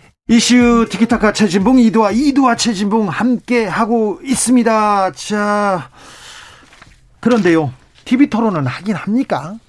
네, 이제는 거의 30일 날 하느냐, 31일 날 하느냐 정도 문제고요. 아니 근데 31일 네. 하느냐, 31일에 하나 그게 그렇게 중요합니까? 민주당 국, 민의힘 왜 이걸로 토론을 아직도 하고 있습니까? 아, 원래 이제 그 3사에서 의논해 온 시간이 네. 목요일 날 그죠? 음. 10시부터 12시인데 우리 입장에서는 그 설 연휴 시작할 때를 하는 게 더 효율적이지 않느냐. 많은 시청자가 확보되고 또 시간이 너무 늦어요. 밤 10시부터 음. 12시까지 하는 거. 그래서 저희가 지금 오후 7시부터 10시 사이에 7시부터 9시든 8시부터 10시든 그래서 30일, 31일 중에 그, 그 7시부터 10시 사이에 했으면 좋겠다. 이런 두 안이 있어서 아마 합의가 될 것 같아요. 그죠? 정치와 네. 언론의 상관관계 이 부분에 대해서는 최진봉 교수가 제일 아, 전문가입니다. 제일 그러니까 일단 이거는 이재명 후보가 어느 날이든 상관없다고 음. 얘기를 했으니까 합의는 크게 이루, 어, 어려움이 없을 것 같아요. 그러니까 뭐 국민의힘에서 원하는 날짜 해도 뭐 상관없을 것 같고요. 다만 이제 아마 좀 그 민주당 입장에서는 가능한 한 빨리 이제 토론을 하자는 입장이었던 것 같고 국민의힘은 이제 여러 가지 날짜를 고민해서 아까 말씀하신 것처럼 뭐 설 연휴 전이 전이면 좋겠다고 얘기하신 것 같고 그러나 어쨌든 이 부분에 서는 이재명 후보가 모든 것을 다 수용하겠다고 얘기를 했으니까 제가 볼 때는 큰 논란은 없을 걸로 보여지고요.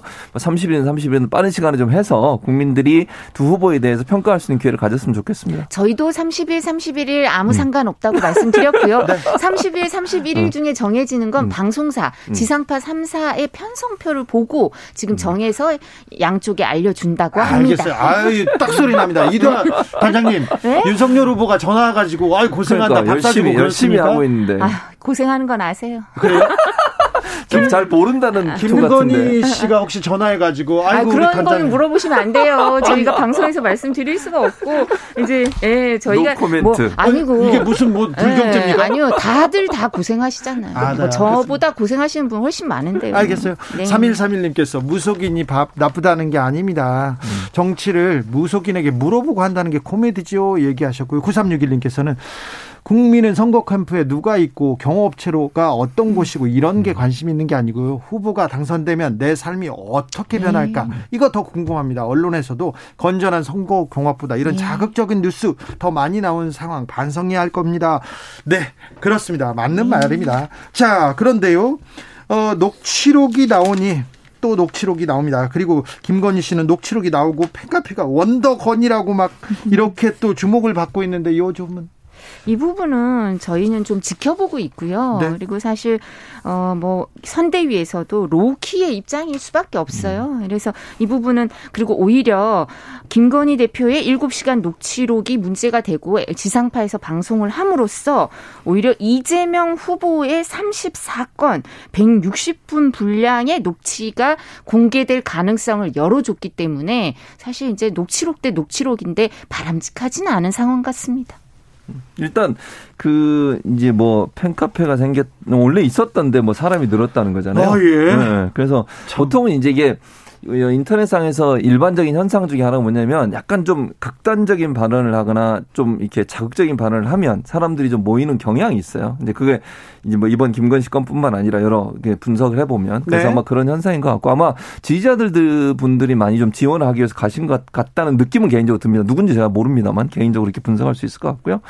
그 다음에 이제 그 통화 녹취록, 그러니까 이재명 후보 욕설 관련된 이, 이 녹음 파일은 선관위에서 이거는 어, 전체를 듣지 않고 예를 들면 부분만 하면 불법이라고 하는 요건 해석을 내렸기 때문에 이런 부분에 대해서는 이제 법적 조치가 들어갈 것으로 보여지고요. 만약에 그렇게 하신다고 하면 그, 어, 변호사 분이, 어, 장영아 변호사 분이. 그래서 아마 민주당 입장에서는 어, 법적 조치를 통해서 이 부분을 이제 조치를 할 텐데 문제는 이제 그 결과가 나오기 전에 이분이 계속 이제 올릴 것 같아요. 네. 그래서 어떤 경우가 나올지는 지켜봐야 될 것 같고 같고 뭐 저는 개인적으로는 이게 어느 정도 공개가 된 내용도 있고 새로운 내용도 포함돼 있지만 그래서 네. 충격이 어느 정도 될지는 모르겠지만 좀 제한적이지 않을까 하는 생각은 듭니다. 또 하나의 녹취록이 또 파문을 던집니다. 대장동 음. 재판에서 정영학 회계사와 음. 김만배 씨의 녹취록이 나왔어요? 예, 이 부분에 대해서 이제 음. 어 50억 클럽 이러면서 음. 여섯 명 이름이 나오고 있는데요. 어, 이름이 딱 네, 박혀 있더라고요. 다 나오고 있어요. 그래서 지금 이제 이 문제 얘기를 하시는 건 이제 곽상도 전 의원 얘기를 음. 하고 싶어 하시는 음. 것 같은데 곽상도 전 의원뿐만 아니라 제일 문제는 권순일 전 대법관 이름도 명백하게 나온다는 거죠. 그리고 권순일 전 대법관 관련해서 무죄 검토 보고서가 인터넷망에 대법원 인터넷망에 누락이 돼 있고 그 당시 재판 연구관들도 소수만 공유해서 문제가 있다 이런 얘기들이 돌았기 때문에 이 녹취록 관련해서 다 수사를 해야죠. 그러려면 거기 이름 나와 있었던 사람들 다 수사를 열심히 해야 되고요. 네. 근데 이 수사 의지가 있는지 모르겠어요. 그러게요. 검찰이. 로비 정황 그리고 음. 로비한 흔적이 그대로 남아 있는데 이게 수사가 안 됐고요. 그러니까 수사 반드시 해야죠. 저는 이건 음. 검찰이 수사를 빨리 해서 이 문제 해결해야 된다고 봅니다. 네. 녹취록 물론 녹취록을 지금 김만배 씨는 또 부인을 하고 있어요. 네. 뭐 그래서 사실관계 모르겠으면 녹취록의 내용만 얘기하겠습니다. 확산도 전 의원 같은 경우는 아들을 통해서 실제 돈을 달라고 얘기했다는 부분이 나오고 그것 때문에 골치 아프다 이런 대화가 두 분이 있는 걸로 알려지고 있습니다. 그러면 이 정도 얘기라고 하면 뭔가 좀 의도적으로 돈을 좀 받으려고 했다고 하는 정황이 보이는 거잖아요. 그럼 검찰이 수사를 해야죠 빨리. 그리고 지금 뭐 권순일 대법관 포함해서 거기에 나오는 이름 나오는 분들 모두 다 조사해야 돼요. 이렇게 계속 돈을 받아 받았다는 예를 들면 녹취록이 있고 그런 게 사실인지 아닌지를 확인해 봐야 되지 않겠습니까? 그런 점에서는 이 부분에 대해서는 조사를 해야 된다. 그렇지 않으면 검찰이 제대로 수사했냐는 비판을 수사하지 않았다고 하는 비판을 피할 수 없을 걸로 보여집니다. 근데 검찰이 수사 의지가 있는지 제가 계속 의심이라고 하는 게 이제 저희가 이어서 나오겠습니다만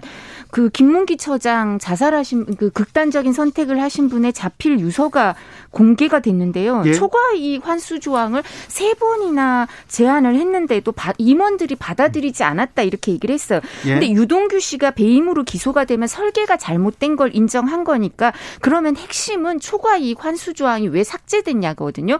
그럼 초과 이익 환수 조항의 결제 라인이 어떻게 됐냐? 그리고 이게 왜 빠졌는지 밝혀야 수사의 핵심이 이루어지는 건데 수사가 이게 제대로 안 되고 있어요. 음. 그러니까 국민들이 계속 의혹이니까 이재명 후보도 억울할 수 있어요. 그러니까 제대로 수사해 주시고요. 음. 이 수사 라인에 있던 김 태훈 그리고 박은정 검사 검사장 승진 대상이라는데 문재인 정부 마지막 검사장 승진 대상으로 이분들이 오르내린다는데 공로 인사 보상 인사가 아닌지 걱정이 되니까 하여튼 수사 제대로 해주시기 바랍니다. 뭐 인사 문제는 제가 거론하고 싶지 않고요. 네. 일단 삭제가 아니고 건의를 했는데 받아들이지 않은 거예요. 그러니까 원래 있던 걸 삭제한 게 아니고요. 아마 이분이 이제 이분의 그 유서에 보면 이분이 세 차례 정도 건의를 하신 것 같아요. 근데 임원선에서 이게 받아들이지 않았다고 한 거니까 원래 내용에는 없었던 것 같고요. 그래서 그게 정말 그 사실이라고 하면 이걸 누가 그러면 받아들이지 않았는지 하는 부분. 그러나 이분의 또그 유서의 내용에 보면 압력을 가하거나 유동규 본부장이 뭐 지시를 하거나 이런 건 없다고 얘기를 하고 있어요. 그래서 이분이 정말 건의를 하신 게 맞다고 하면 왜 이게 건의가 됐는데 이게 빠지게 됐는가 그러니까 빠졌다는 네. 표현을 쓰면 안 되죠. 받아들이지 않았는지 네. 이 부분은 좀 조사가 필요할 거로 보입니다. 근데 재판도 그 이제 대장동 음. 재판을 하는데 거기서도 이 초과 이익 환수 조항이 음. 빠졌다라고 생각을 해요. 자기들이 거 계속 건의를 했는데 음. 그러니까 이 부분이 핵심입니다. 이게 어떻게 됐는지 왜냐하면 정민용 변호사가 네. 그 대장동 개발에서 이제 이거를 개발 분리 개발하는 거를 이재명 시장한테 가서 직접 이 부분 결제를 받아왔다 이런 그 재판 진술이 나오고 있거든요. 그러니까 이 부분 초과 이 환수 조항도 너무 핵심적이고 중요한 거니까 누가 결제했는지 반드시 밝혀야 그러니까요. 합니다. 밝혀야 된다고 보고 음. 그 아까 얘기했던 그 진술은 일, 어, 개인의 진술이기 때문에 그거는 음. 사실관계 확인해 봐야 된다고 그 생각을 하고요. 그 사람들은 그 진술 그거 음. 잘못하면 위증죄로 처벌받으니까요. 그러니까, 그러니까 법정에서 는 최대한 본인들이 자기들의 그러니까 말씀하신 것처럼 그럴 수도 음. 있고 또는 네. 본인들의 죄를 줄이기 위해서 그렇게 얘기할 수도 있는 거니까 그거는 이제 지켜봐야 된다고 봅니다. 마지막으로 하나만 물어볼게요. 네. 이두아 단장님, 윤석열 후보가 티, TV 토론 잘합니까? 토론 잘할까요? 저는 16차례 하면서 점점 나아지셔서 이렇게 국민 여러분 기대하시는 것보다 잘할 수 있지 않을까라고 아, 생각을 하고 있습니다. 아니, 이렇게 후보는 겸손하게 계속 열심히 연습해야죠. 준비를 해야 되고 저희는 잘할 거라고 기대합니다. 이슈 티키타카 여기서 인사드리겠습니다. 최진봉, 이두아, 이두아, 최진봉 두 분 감사합니다. 감사합니다. 고맙습니다. 정치 피로, 사건 사고로 인한 피로. 고달픈 일상에서 오는 피로. 오늘 시사하셨습니까? 경험해보세요. 들은 날과 안 들은 날의 차이. 여러분의 피로를 날려줄 저녁 한 끼 시사. 추진우 라이브.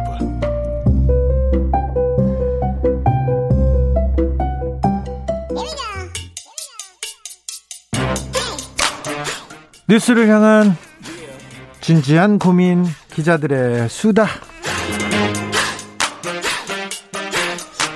라이브 기자실을 찾은 오늘의 기자는 은지옥이요. 시사인 김은지입니다. 오늘 첫 번째 준비한 뉴스는요. 네, 골프채를 받은 부장판사가 재판에 붙여졌습니다. 네, 골프채 부장판사. 자, 어떤 내용입니까? 네, 이 사건 다시 보면 제가 여러 차례 지적하고 있는 네. 그 법조계의 제 식구 감싸기가 또 전형적으로 드러난 사건이거든요. 예. 지난해 4월 달에 언론 보도로 나온 이야기입니다. 네. 제보자가 본인이 목격한 사실을 공수처에다가 고발을 한 건데요. 네.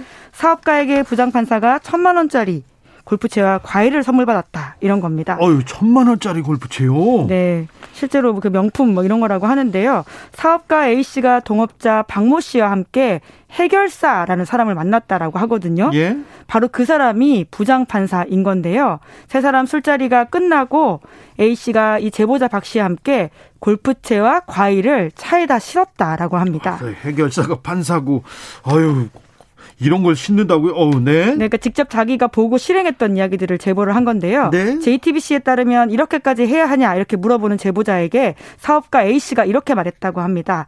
미리 약 치는 거야. 라는 음. 건데요. 네. 앞으로 생길 여러 가지 문제에 대해서 판사한테 보험을 든다라는 취지의 이야기인 거죠. 그렇죠. 약친다, 보험 든다 다 전문 용어입니다. 네, 이 실제로 사업가 A 씨는 범죄 전력이 있다라고 하는데 네. 또다시 법정에 서면 부장 판사의 도움을 받을 것을 기대했다 이렇게 박 씨는 주장하고 있습니다. 네. 실제로 두 달 뒤에 해당 사업가 A 씨가 실제로 검찰 수사 받게 됐다라고 하는데 네. 동업 관계였던 박 씨와 사이가 틀어지면서 사기와 횡령 혐의로 고소를 당했다라고 합니다. 네. 경찰에서는 기소 의견으로 검찰에 넘겨졌다라고 하거든요. 네. 그런데 검찰 가서 불기소 처분 받았다라고 합니다.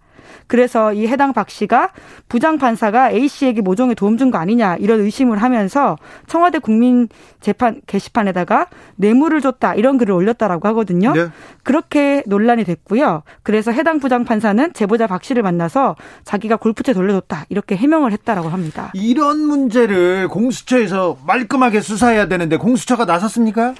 네, 수사하다가 결과적으로 검찰로 넘어갔습니다. 아니, 수사를 하다가요? 네, 대검을 거쳐서 인천지검으로 이첩이 되었는데 공수처가 그러니까 제대로 이 사건을 처리하지 못하고 넘겼다 이렇게 보시면 됩니다. 왜요? 그러니까요. 참 그게 안타까운 건데요. 물론 사건이 너무 많이 밀려들고 더 중요한 사건들이 있었기 때문이라고 아니 이거 중요한 사건이잖아요. 그렇죠. 사실은 여러 차례 지적했지만 공수처의 탄생의 의미, 본질적 의미를 우리가 좀 봐야 된다. 이런 차원에서 예. 아주 아쉽죠. 아쉽죠. 예. 제가 취재할 때요. 한 10여 년 전에 판사님이 술을 먹고요. 술을 먹고 술집에서 이렇게 그 서빙을 보는 웨이터를 때렸어요.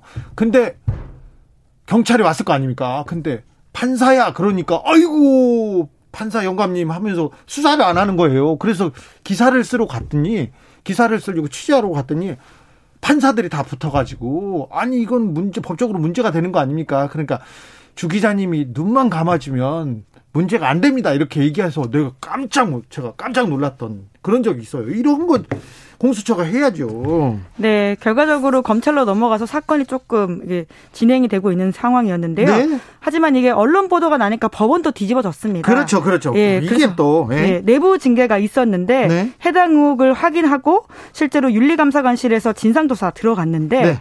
어떻게 그 됐어요? 실제로 그 금품 받은 사실이 인정된다 이렇게 판단했다라고 합니다. 뇌물을 받았네요. 네, 그래서 대법원에서 징계를 뇌물이에요. 그럼요. 대법원에서 징계를 청구했다라고 하는데 네. 근데 여기서 중요한 포인트가 있습니다. 예. 그러니까 이 사건을 당연히 검찰에 고발해야 될 것으로 보이는데 이거 김영란법 위반이에요. 뇌물 받았어요. 이거 구속될 수도 있는 사안입니다. 네, 그런데 징계를 약하게 했습니다. 어떻게요? 감봉 3개월에 징계 부과금 100여만 원 결정을 했다라고 하는데 이게 100만 원이요? 네, 그 이유가 뭐냐면요.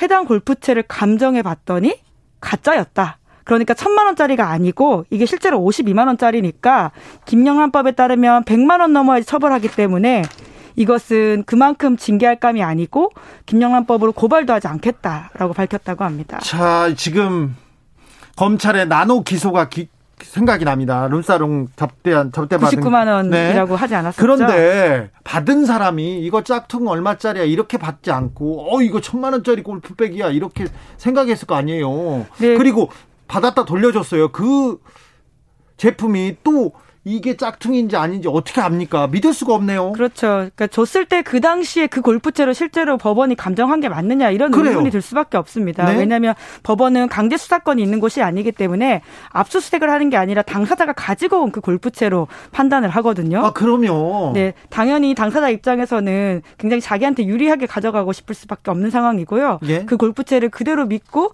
이렇게 52만 원짜리니까 짝퉁이어서 100만 원 이하라 연 김영란법 하지 않는다. 이런 건 사실 좀 민망한 이야기죠. 판사님들 예. 너무합니다. 대법원이라는데 이렇게 대법원 큰 판사님들이 돼서 이런 식으로 하면 어떻게 합니까? 네. 그나마 이 사건이 최근에 인천지검에서는 기소된 사건이라고 하는데요. 그러니까요. 그 이게 여론에 보도가 돼서 기소가 됐어요. 안 그러면 끝났을 거예요. 네, 혐의도 알선 뇌물 수수와 정보통신망법 위반 혐의라고 합니다. 네. 그러니까 정보통신망법 위반이 추가된 이유가 뭐냐면요. 검찰이 해당 부장 판사가 그 문제 사업과 관련된 사건을 법원 내부방에서 수차례 검색했던 사실을 확인했다라고 하거든요. 뇌물을 받고 이거 개입했네요. 이거 불법이네요. 법 네, 그러니까 먹였어요. 뇌물 수수 혐의의 가장 핵심은 대가성이거든요. 그렇죠. 그러니까 어떤 걸 주고 받았냐인 건데 네. 실제로 그 사건을 검색해뒀다라고 하면 굉장히 문제가 되는 상황입니다. 이거 이거 문제가 됩니다. 저희가 네 그리고 그 금품을 건넸던 사업가도 뇌물 공여 등의 혐의로 재판에 넘겨졌다라고 합니다. 네.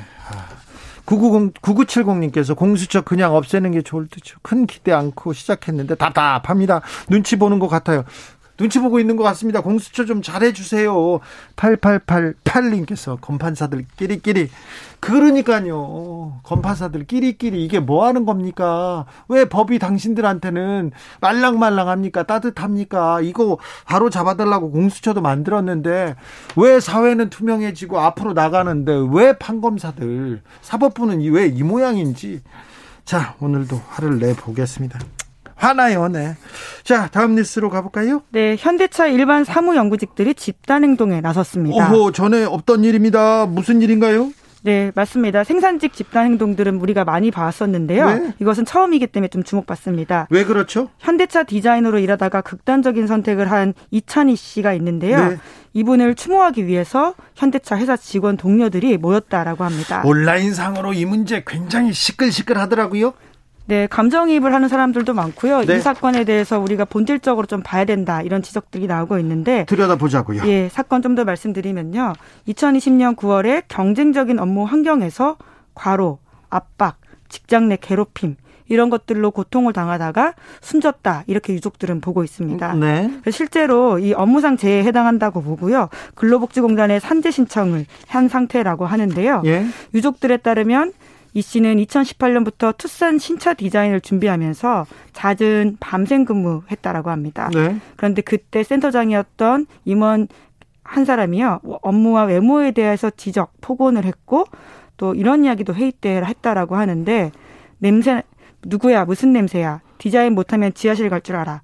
이런 식의 폭언을 했다라고 하고요. 아, 네. 장시간 일을 하면서도 업무 성과를 인정받지 못해서 스트레스에 시달리다가 우울증이 심했다라고 합니다. 실제로 휴직도 했다라고 하고요. 무슨 냄새 난다 이런 이런 얘기는 진짜 모멸감이 들 텐데요. 참 아. 안타깝네요. 그런데 좀 시간이 좀 지르, 지나고 나서 공론화됐어요? 네, 이게 이제 언론 보도가 되면서 확 주목을 받기 시작했는데요. 네. 한겨레 신문에 따르면 이 씨가 숨진 직후에도 사내에서는 추모하는 움직임이 있었다라고 합니다. 그런데 회사가 이것을 받아주지 않았다라고 하는데요. 예. 회사 직원이 사망하면 동료들은 공식 채널을 통해서 추도사와 호소문을 올릴 수가 있는데 그런데요. 현대차가 사망 시 사회적 풍속을 저해하는 경우는 제외한다. 이런 규정을 들어서 거부했다라고 아, 합니다. 이게 무슨 논리입니까? 이게 무슨 말이에요? 네, 그래서 250명이 넘는 동료들이 추도사 호소문을 썼는데 이게 회사 공식 게시판에 올라가지 못하고 노조를 통해서 이렇게 올라갔다라고 하거든요. 예. 그런데 이제 이번 사건으로 이제 불붙으니까 네. 사람들이 드디어 용기 내서 모이게 된 건데 네. 하지만 이제 얼굴을 가리고 과거에 이제 대한항공 사태 때도 그런 일이 있지 않았습니까? 네. 그런 식으로 연구직에 있는 사람들도 처음으로 이렇게 모여서 고인을 추모하고 회사의 사과를 받아내기 위해서 모였다라고 합니다. 네. 촛불 집회를 열었어요? 네, 그렇죠. 이 추운데도 그 MBC 보도가 굉장히 큰 계기가 되어서요. 사망경이와 배경 관련된 보도가 나오자 블라인드를 통해서 모였다라고 하는데 그 호응이 커지면서 집회 계획이 3일 만에 잡혔다라고 합니다. 어, 회사에서 뭐라고 합니까? 네. 뭐 물론 안타깝다라는 이야기는 하고 있는데요. 하지만 이 사건이 개인적인 사정으로 인해서 발생한 것이고 회사의 조직 문화나 시스템과는 직접적인 관련이 없는 것으로 판단한다. 이렇게 주장했다라고 하는데 아, 이거는 좀 실망스럽습니다. 네, 게다가 그 소위 갑질 논란에 시달린 에 지목되고 있는 그 임원은 지난달에 부사장으로 승진했다라고 합니다. 그러면서 이와 같은 사건에 대해서 직원들에게 적대적 언사를 한 적이 없다. 리더로서 고충 해결을 하기 위해서 노력했다. 이런 식의 주장을 하고 있다고 합니다. 아니, 회사에서 일을 하다가 일을 하다가 이렇게 유명을 달리했어요. 그런데 무슨 회사의 조직 문화나 시스템과는 관련이 없다 이렇게 얘기할 수 없죠. 이 조직에서 일하다가 이 문화 때문에 어려워하고 힘들어했는데 목숨까지 이렇게 던졌는데. 네, 이제 그렇기 때문에 산재 판정이 굉장히 중요한 이슈로 떠올릴 것 같은데요. 네. 앞으로 가족 유가족들이 산재 판정에 관련해서 애를 쓰고 이것이 어떤 결과가 나올지도 좀 계속 보도하도록 하겠습니다. 네, 모든 자살은 사회적 타살이다 이런 얘기도 하는데 어, 좀 조, 조, 조직에서 차에 현대차 이 회사에서 좀 더좀 좀 들여다보고 얼마나 안타깝냐고 얘기를 들어봐야죠. 구사사 군님께서 죽어야 돌아보고 악소리를 해야 아픈가 보다 하는 현실. 고인의 명복을 빕니다. 네, 고인의 명복을 빌겠습니다. 1654님, 주기자님, 판사, 검사, 제가 외국산으로 수입하겠습니다. 짝퉁 감정평가했어요. 아이고, 예. 네.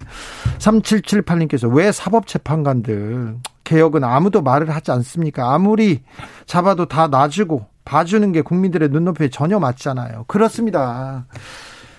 국민들의 눈높이는 이만큼 와 있습니다. 판사 검사들 노력했다고 하는데 아직 국민들의 눈높이만큼 못 왔다는 거 좀 좀좀 되돌아보고 자성해야 됩니다. 네.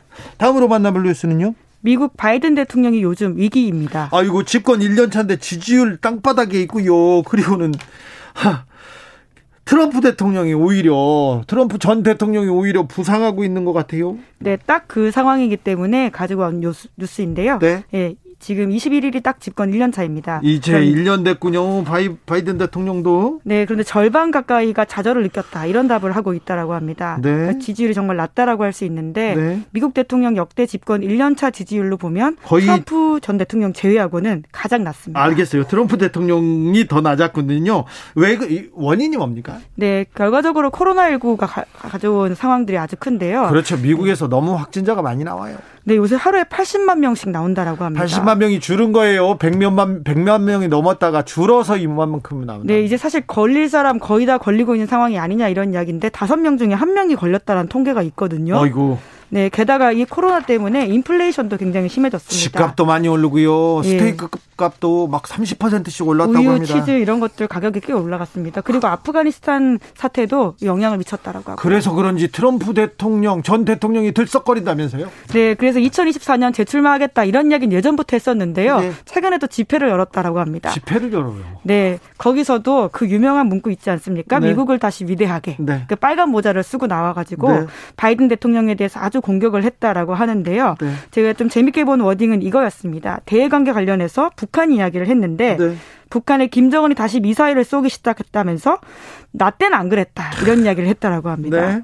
그러니까 과거와 같았으면 감히 하지 못했던 행동들이 미국을 상대로 대외 관계가 안 좋아지고 있다라고 하면서 자기 자랑을 하고 바이든 대통령을 깎아내린 거죠. 뭐다 맞지는 않지만 나 때는 안 그랬다. 그때는 미사일 안 쐈다. 아이고 참 그렇기는 하네요. 그런데 트럼프 전 대통령 대선으로 가려면 또 넘어야 될 산이 있습니다. 지금 형사 사건에 연루돼 가지고 조사받고 있잖아요. 네, 사실 그런 게 한두 개가 아니거든요. 트럼프 대통령 전 대통령은 임기 때도 내내 그랬었고요. 임기 전에도 그런 상황이긴 했습니다. 네, 그래도 이번엔 좀 심각한 것 같은데요. 그렇죠. 네, 그런데 이제 결론부터 먼저 말씀드리면 기소가 된다고 하더라도 출마를 못 하는 건 아닙니다. 아, 네, 할 거예요. 미국법이 그렇다라고 하더라고요. 이분 그럴 거예요. 네, 근데 가장 우리가 기억하는 그 최근 최근 사건이라고 하면 작년 이맘때 있었던 미국 그 연방 의회를 쳐들어갔던 폭력 사태 아닙니까? 네. 그때 이제 트럼프 전 대통령이 선동했는지 여부가 중요한 쟁점이거든요. 네. 그때 실제로 그 의회 연설 바깥에서 사람들이 모여 있을 때 거기서 이제 죽기로 싸우라 이런 식의 이야기를 해서 부추겼다라는 이야기들을 많이 받았거든요. 그렇죠. 네. 게다가 그 당시에 불복 논란도 많이 했습니다. 네. 그 대선 불복 뭐 한국에서도 아주 그 극우적인 사람들이 하고 있는 이야기인데 전직 대통령이 실제로 이런 이야기를 아주 많이 하고 다닙니다.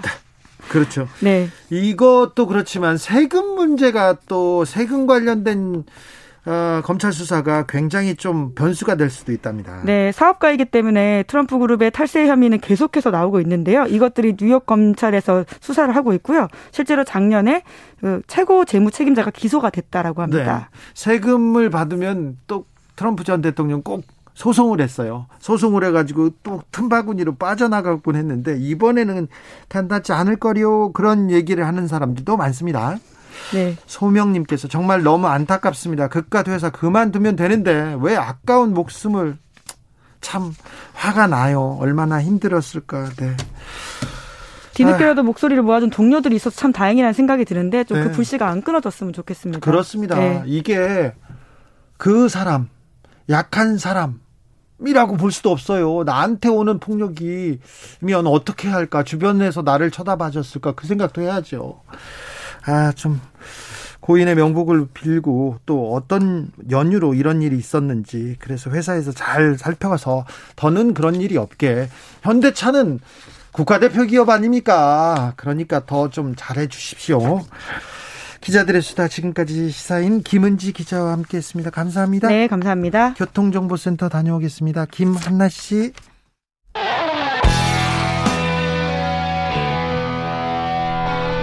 스치기만 해도 똑똑해진다. 드라이브 스루 시사 주진우 라이브.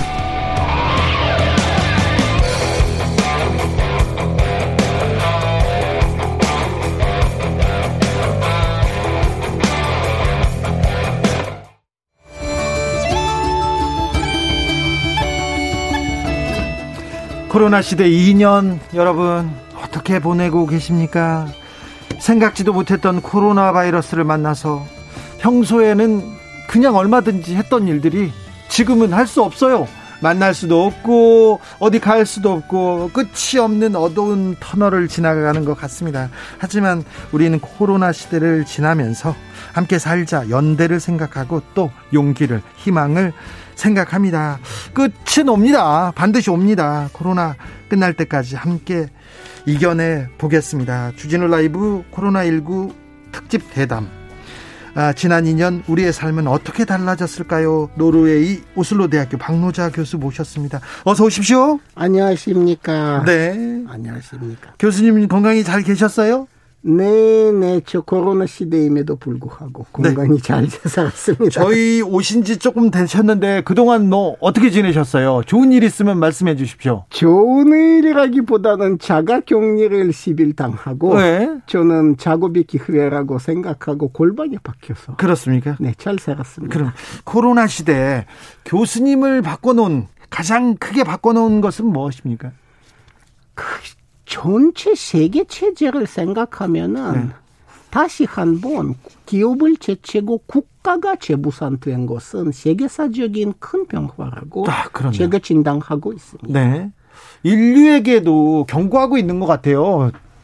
아, 인간이 이렇게 살면 안 된다. 이런 얘기를 하고 있는 건 아닌가 생각해 봅니다. 그러니까 우리가 자연을 너무 많이 파괴해서 자연 속에 있는 수많은 바이러스들은 이제 동물에만 국한되지 않고 인수 공유 바이러스로 네. 우리한테 옮겨오는 겁니다. 네.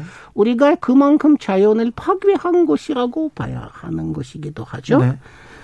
그러니까 그런 부분이 분명히 있고 인류는 더 이상 이처럼 파괴적으로 이 지구별에서 살면 안 된다는 경고하는 말씀에 공감합니다. 알겠습니다. 백신이 개발됐고요. 치료제도 나왔어요.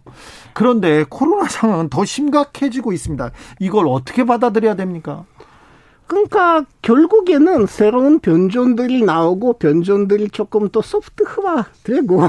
그러니까 결국에는 이거는 그저 그냥 풍토병이랄까? 네. 그러니까 그저 그냥 계절병, 계절 질환처럼 네. 뭐 이렇게 결국에는 바뀔 확률이 좀 있다고 보는 학자들이 있는 걸로 알고 있는데 네. 일단 제일 중요한 것은 백신 접종이 네. 적어도 이제 89% 90%를 넘어야 하는 예. 것이죠. 네. 근데 지구촌에서는 빈부격차 그러니까 빈 그 가난한 나라 같은 경우에는 접종률이 매우 저조해서 이 역시 큰 문제라고 봅니다. 네. 노르웨이 상황은 어떻습니까? 노르웨이 같은 경우는 접종률은 대단히 높고요. 네. 부자 나라니까. 네. 부자 나라고 국가 시스템이 잘 돌아가니까. 네. 그런데 오미크론은 요즘은 그 파도가 대단히 높습니다. 네, 네. 그런데 오미크론 같은 경우에는 사망률이 아주 낮고 예. 그렇게 증상이 심각하지가 않아. 네. 지금 같은 경우에는 노르웨이 당국들이 방역 그 자체에 의미 두지 둔다기보다는 그저 상황이 지나치게 당국의 컨트롤을 벗어나지 않게끔만 네. 하려는 것 같고요. 네. 봉쇄, lockdown 조치를 극도로 피하려고 하는 겁니다. 아 그렇습니까? 예, 일단 도의사는 어, 영세업자들을 또 힘들게 할 수도 없고 네. 학업 학생들의 학업도 방해할 수 없기 때문에 네. 되도록이면은 방역보다는 일단 바이러스 컨트롤에 네. 좀더 많은 중점을 두는 것 같습니다. 노르웨이는 방역 패스를 어떻게 적용하고 있어요? 없습니다. 없어요? 없습니다. 한데 노르웨이에서는 방역 패스가 없어도 되는 이유 중에 하나는 공립병원이 전체 병원의 90%이기 때문입니다. 예. 그러니까 공립병원의 병상들이 여유가 충분히 있기 때문에 네. 비록 오미크론 확진자들이 늘어나도 충분히 수연이 가능하고 네. 그리고 아까 말씀드린 것처럼 사망률이 낮기 때문에 네. 이렇게 해도 된다고. 어, 다른 유럽 국가들은 방역 패스, 백신 안 맞으면 뭐 대중교통도 못 하고 극장이나 뭐 식당도 못 가고 그러는데 노르웨이는 안 그러네요. 저는 백신 맞았습니다. 네. 제 아들은 맞지는 않았는데 네. 오지 다니는데 아무 문제 없어요. 그렇습니까? 어, 외국에서 보실 때 한국의 방역 어떻게 보시는지요? 저는 기본적으로는 잘 한 거라고 생각합니다. 아주 잘한 것이 무엇인가 하면은 극단적인 락다운, 봉쇄를 네. 피하고 그렇죠. 저 같은 외부자들이 일본이나 중국과 달리 들어올 수 있게 예. 하는 거는 엄청난 장점이라고 생각하고 예. 확진자 수를 일단은 상당히 줄이고 이렇게 통제하는 게 매우 큰 장점이라고 생각하는데 네. 단점이라면은 반역 인력들 상당수는 그 초임금 공무원 노동자 또는 네. 비정규직 노동자들이고요. 네. 그들 같은 경우는 사실 그들의 특한 초착취가 K 반역의 대가라는 부분이 또 분명히 있는 것 같습니다. 예. 반역 인력들이 너무 피곤들합니다. 아, 네. 방역 너무 너무. 어, 의료 노동자, 방역 인력들이 너무 희생하고 있죠. 너무 지나치게 희생하고 있고 제가 지금 한국에 며칠 지내면서 보건소 자주 이게 드나들고 있었습니다. 네. 예, 그런데 보건소 여성 특히 창구 거기에 근데 노선 여성 노동자들 보면은요. 네. 파김치들입니다. 아이고. 다들 그냥 너무나 지친 모습이고요. 네. 번아웃 상태가 대단히 심해 보입니다. 아, 네. 그러니까 국가가 조금 그런 분들을 좀 대우해 줘야 되는데 조금 뭐 지원도 해주고 금전적인 어, 금전적인 보상도 해줘야 되는데 보건 인력 진원이 필요했습니다. 네네. 그게 잘 되진 않았고 그 다음에 우리의 큰 약점이 하나 드러난 게 국립병원의 수가 10%밖에 안 되고 예. 공립병원 병상 수가 제한 적이라는 부분이 네. 노출됐어요. 코로나 시대에 국가 지도자 이게 더 중요해집니다. 그렇죠. 그러니까 아까 말씀드린 것처럼 코로나 시대에 다시 국가가 재부산됐습니다. 네. 이제 국가 위주의 세계 체제로 다시 간 거죠. 네. 아, 근데 국가가 어떤 역할을 해야 되는 건지 사실 국가주의는 굉장히 위험하다고 자유주의자들이나 다른 사람들은 국가주의에 대해서 철저히 반대해 왔지 않습니까? 그런데 어떤 역할을 해야 되는지 그것도 경계 또한 모호합니다. 아, 국가가 우리의 주인이 되면 안 되죠. 그럼 큰일 납니다. 안 우리가 되죠. 또 박정희 때 이거 다 봤으니까 더 이상 보고 싶지도 않죠. 네. 근데 국가는 뭐냐면은 소비스업이에요. 예. 국가는 국민들한테 소비스를 제대로 해줘야 합니다. 네. 소비스 중에 제일 중요한 거 재분배고요. 예. 그리고 또 하나는 보건위생 서비스입니다. 예. 그런데 보건위생 의료 서비스를 국가가 해주기 위해서는 공공의료의 틀을 제대로 잡아야 합니다. 알겠습니다. 이 부분은 대한민국에서 너무나 약한 겁니다. 예, 예. 코로나 이후에는 어떤 세상에서 살게 됩니까? 아, 좋은 말씀 드리고 싶지만 네. 아쉽게도 좋은 말씀 드리기 어렵습니다. 네. 대체로 세계 체제의 기본 틀이 유지되면서 단 빈부격차라든가 불평등 같은 것이 더욱더 심화되는 네. 것을 말씀드릴 수가 있고요. 예. 고소득 국가와 저소득 국가의 격차도 대단히 늘어나는 것으로 예. 지금 집계되고 있습니다.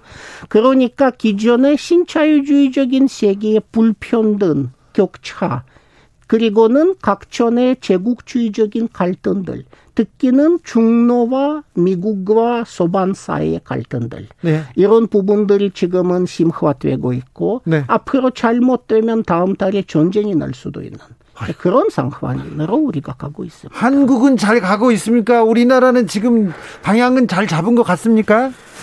한국의 경우에는 문재인 정권이 어떻게 보면 방향은 옳았으나 제대로 그 원했던 만큼 하지는 너무나 하지는 못했습니다. 네. 그러니까 소기에 목표에 전혀 달성하지는 못한 겁니다. 방향 자체는 나왔습니다. 네.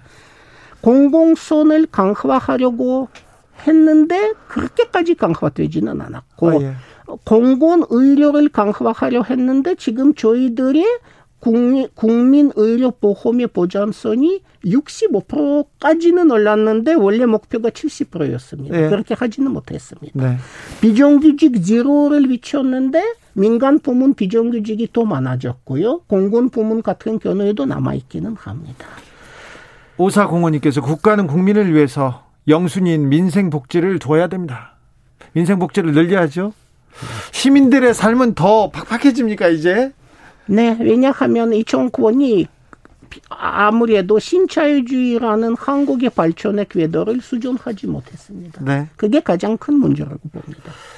아, 2022년은 대선이기도 합니다. 대선 대통령 선거 어떻게 보고 계십니까? 저는 좀 절망적으로 보고 있습니다. 아, 절, 거의 절망에 가깝습니다. 네, 어떤 면에서요? 저는 보고 싶은 선거의 모습은 정책 선거입니다. 네. 그러니까 후보들이 대한민국이 앞으로 5년 동안 어떤 발전을 원하는가 합리적인 어떠한 blueprint 계획을 네. 제시하고 그리고는 이제 유, 유권자들이 그러니까 유권자들이 그 계획서 보고 후보들을 심사하는 심사관이 되는 아니 그런데요 교수님 네네. 그런데 우리 대선이 정책 선거였던 적이 없었어요. 계속 일했으니까 우리 계속, 정치가 계속 그랬죠. 좀 후진적입니까? 네. 아, 많이 후진적이에요? 그러니까 지금 한국 정치에서는 현상 유지파가 그러니까 자유주의적인 현상 유지 유지를 이제는 하려는 분들과 네. 오히려 상황을 더 악화시키려는 아, 그런 현, 분들이 싸우는 것 같습니다. 현상 유지하는 사람들과 그리고 상황을 더 악화시키는 사람들 간의 지금 대선입니까? 네, 현상 자체도 별로 좋지는 않은데 네. 지금 상황도 사실 많은 사람한테 절망적이고 아까 말씀드린 것처럼 신자유주의가 그대로 남아 있는 거죠. 그런데요. 그 그런데 또 한쪽에서는 권력을 잡으려는 사람들이 사실상 그 현상 화환을 또 악화시키려는 아, 예. 것 같고요. 까꿍 돌쇠님께서 노자영이 대선에 나오면 어떨까요? 얘기합니다. 이건 대선에 나올 사람은 누군가 어떤 사회적 계층, 네. 계급을 대표하는 사람이에요. 예. 저는 이제 그저 개인이고 제 5분 연구업입니다. 네. 어, 최근에 저 당신이 몰랐던 K라는 책 내셨어요. 또 훌륭한 책 내주셔서 감사합니다. 대한민국을 위해서 박노자 교수가 몇 가지 제언을 했던데 어떤 내용입니까?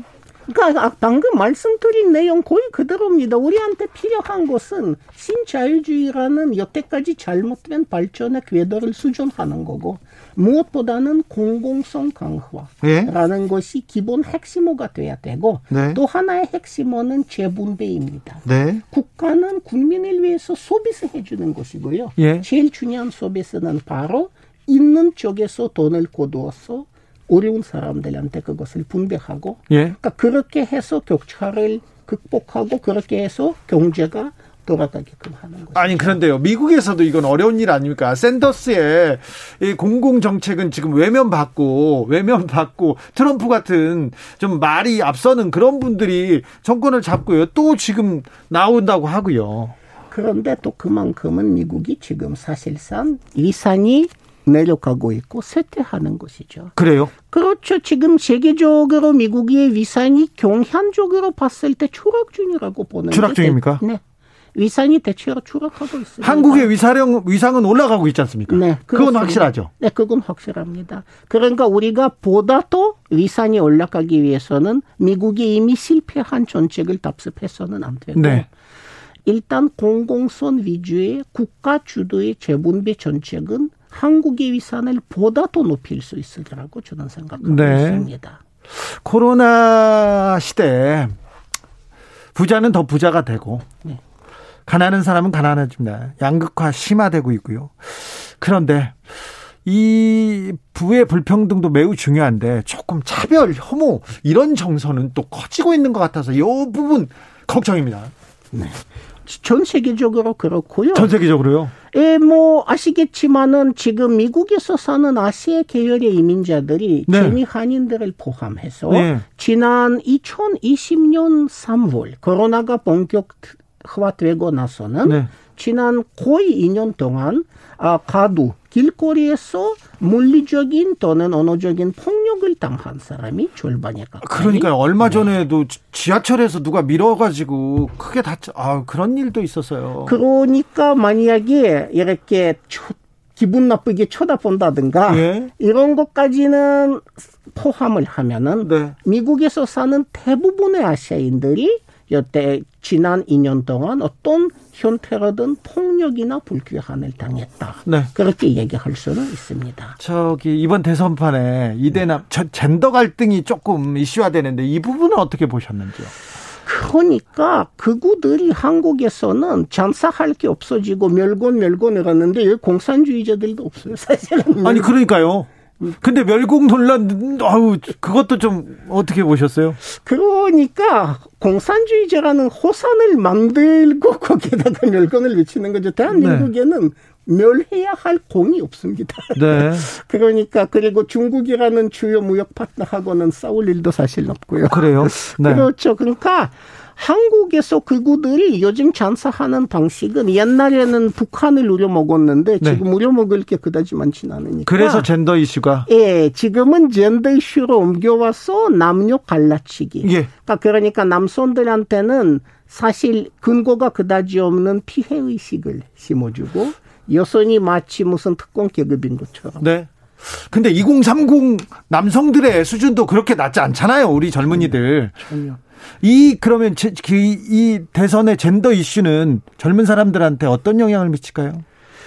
그러니까 다는 당연히 아니지만은 네. 그래도 네. 상당수의 젊은 남성들이 이 갈라치기 수법에 예. 부분적으로나마 넘어가는 경우가 있어요? 있었다고는 아마 보는 게 맞을 것 같습니다. 그렇습니까? 네. 그래서 요가부 폐지라든가 네. 말이 되지 않는 이런 정책 제안이 나오고 거기 그쪽 그렇게 해서 지지율이 올라 약간 올라가는 네. 그런 현상을 볼 수 있지 않을까 그렇습니까? 싶습니다. 네. 네.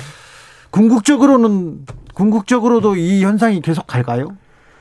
저는 궁극적으로는 그렇진 않으리라고 봅니다. 남성들도 조금씩 조금씩 지금 스칸디나비아 같은 경우에는 남성들 중에서도 70%가 스스로 페미니스트라고 불러요. 같은 예, 예. 경우에는. 예. 그러니까 궁극적으로는 여성 남녀 평등, 여성 해방론, 그러니까 페미니즘의 원리는 저는 국민적으로 어느 정도 수용되리라고 생각합니다. 호선님께서 국민들께요 정신 차려야 합니다 이렇게 얘기했는데 교수님 네. 세계적인 석학이니까 이거 물어보겠습니다. 김건희 씨 녹취록 관련된 보도나 그, 그 둘러싼 현상에 대해서는 어떻게 보셨어요?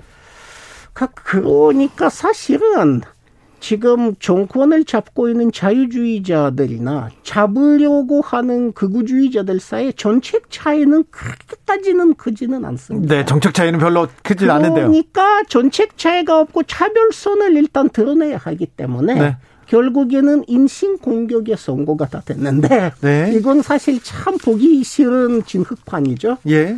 그런데 그 녹취록을 저도 대체로 이렇게 봤는데 네. 음그 후보 본인이 아닌 그 친인척이 이렇게 공적이 내려 그러니까 후보라든지 국가의 공적이 내려 이처럼 간섭하는 것이 아무래도 네. 정상적인 국가운영의 관리와 전혀 다르다. 네. 아마 보는 게 맞을 것 같습니다. 네. 교수님은 한국인이시죠? 네. 귀하셔가지고 러시아 국적도 가지고 없습니다. 이제 없습니까? 어, 고국 고국 러시아의 지금 상황은 어떻게 보세요? 아, 절망적으로 보고 있습니다. 절망적입니다. 네, 아주 절망적으로 보고 있습니다. 네. 지금 러시아는 잘못하면 아까 말씀드린 것처럼 우크라이나를 공격할 수 있는데 네. 한국에서 사람들이 신경을 안 쓰지만은 네. 이건 사실은 엄청 큰 세계적 문제고 한국에까지 파급 효과가 미치리라고 생각합니다. 네.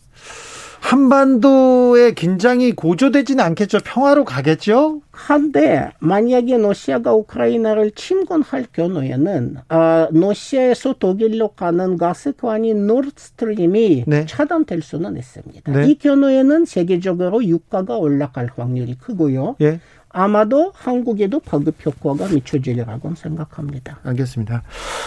코로나로 인류가 세계 시민들이 각성하고 세상을 좀 더 나은 방향으로 가게 만들어야 될 텐데 우리는요 코로나 시대를 살면서 겪으면서 무엇을 성찰해야 합니까? 그러니까 결국에는 우리는 발전 발전 진보라는 말도 저도 스스로 진보라고 하지만 진보라는 말도 앞으로 나아가면 뜻이지 뜻이지 않습니까? 네. 그런데 세상을 변진법적으로 본다면 네. 앞으로 나가는 만큼 우리가 사실 뒤로 가는 겁니다. 네. 그러니까 진보가 된 만큼은 인류가 기술적으로 진보된 만큼은 자연계가 파괴됐고요. 네. 그리고 그만큼은 우리가 우리 스스로를 위험에 노출시켰습니다. 우리도 자연의 일부분이기 때문입니다. 네. 우리가 자연의 일부분이라는 점을 우리가 좀 다시 한 번 되새겨봤어야 알겠습니다. 합니다. 교수님, 네. 이재명 후보 어떻게 평가하세요? 아, 저는 그는 어, 사회적 liberal이라고 생각합니다. 사회적 liberal? 네, 네. 사회적 네. liberal이라고 생각하고 한국의 초보적인 어, 복지 국가를 아마도 당선될 경우에는 다소 강화시킬 사람이라고. 아, 복지 국가를 강화시킨다? 예, 적어도 어느 정도는 강화시키리라고 생각합니다. 부분적으로. 네네. 네. 윤석열 후보는 어떻게 보세요?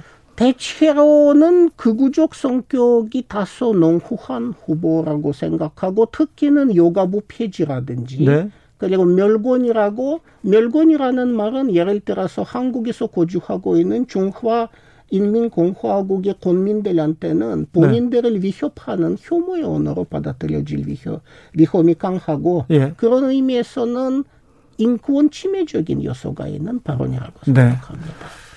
정의당의 심상정 후보는 왜 어, 국민들한테 주목을 못 받는 거죠? 저는 심 후보를 많이 돈전을 하는데 네. 그심 후보는 좀 전략을 잘못 짠 것 같습니다. 심 후보는 지나치게 20대 고학력 여성들의 지지에 많이 기대는 것 같은데 네. 그것도 나쁠 거는 없지만 그것보다 더 넓은 계층 속으로 파고들지 못한 부분이 있고요. 예. 그리고는 본인이 노조 활동가 출신임에도 불구하고 예. 노조들과의 고리가 지나치게 벌어졌다고 저는 생각합니다. 어, 진보를 대표하는 정의당이 어, 진보의 대표성을 지금 가지고 있는지 에, 가지고 있는지 좀 의문을 가진 분들이 많은데 어, 진보당은 다시 다시 그분 그들의 마음을 갖게 될까요? 그러니까 그 정의당은 제가 당원이 아니라서 말씀을 굉장히 조심스럽게 드리지만 네. 정의당 같은 경우에는 공단으로서는 공단으로 제대로 된 이렇게 길을 가자면은 네. 지나치게 한 사람이 대중적 인기가 높은 지도자에 네. 그렇게 기대서는 안 되고 네. 단의 메커니즘이 좀더 제도화돼야 되지 않을까 네. 이런 생각이 있고요. 예. 그리고는 아까 말씀드린 것처럼 조직 노동 그리고 precariat 네.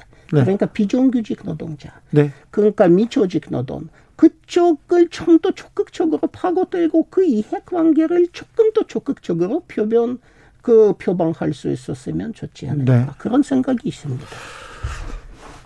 대선은 대선은 뭐 국가적으로 매우 중요한 일입니다. 지금 대선 주자들이 공약을 내면서 이 사회가 어떻게 가야 되는지 그 방향을 제시하기도 하는데 이번 대선 어떤 공약으로 어떤 논쟁으로 좀 사회를 사회에 보탬이 됐으면 한다 이런 생각 있으십니까? 저는 세 가지가 너무나 부족하다고 생각합니다. 하나는 지금 한반도는 사실 기후 변화로 가장 크게 손해 볼 것이 한반도거든요. 예, 예. 여기에서 아열대화돼 가고 있고요. 예. 지금 보도 보니까 태양의 온도, 수온이 다 올라가고 있는데 한반도 주변의 수온은 평균 지구 평균보다 두 배 빨리 올라갑니다. 아, 예. 네. 그러니까 여기에서는 기후 변화의 중심 중에 하나예요. 네네. 그런데도 후보들이 이렇게 공약이라든지 토론 이런 거 보면은 네. 기후 변화에 대한 생각이 너무 부족. 좀 뒷전입니다. 그거 하나 고 그 다음에 노동에 대해서는 후보들이 너무 무관심한 것 같고요. 예. 그리고 불안 노동 문제 어떻게 해소할 것인가 이런 부분에 대해서는 뾰족한 생각이 없는 것 같고요. 네. 그리고 또 하나는 대한민국이 아시겠지만 출산율이 0.86 정도 되지 네, 네. 않습니까? 네. 이런 사회에서는 대대적으로 이민을 받아들이지 않고서는 사회 자체가 유지가 불가능합니다. 네. 어떻게 해서 다인종, 다민족, 다전적 사회로 무난히 넘어갈 수 있을 것인지. 네. 그런 데 대해서도 생각과 공약이 부족합니다. 알겠습니다. 이 세 가지가 큰 문제라고 이세 가지 논의가 조금 더이 네. 대선에서 좀 공론의 장으로 나왔으면 좋겠습니다. 네. 네. 교수님 언제까지 한국에 계세요? 아, 내일 새벽까지. 아, 그 바로 가세요?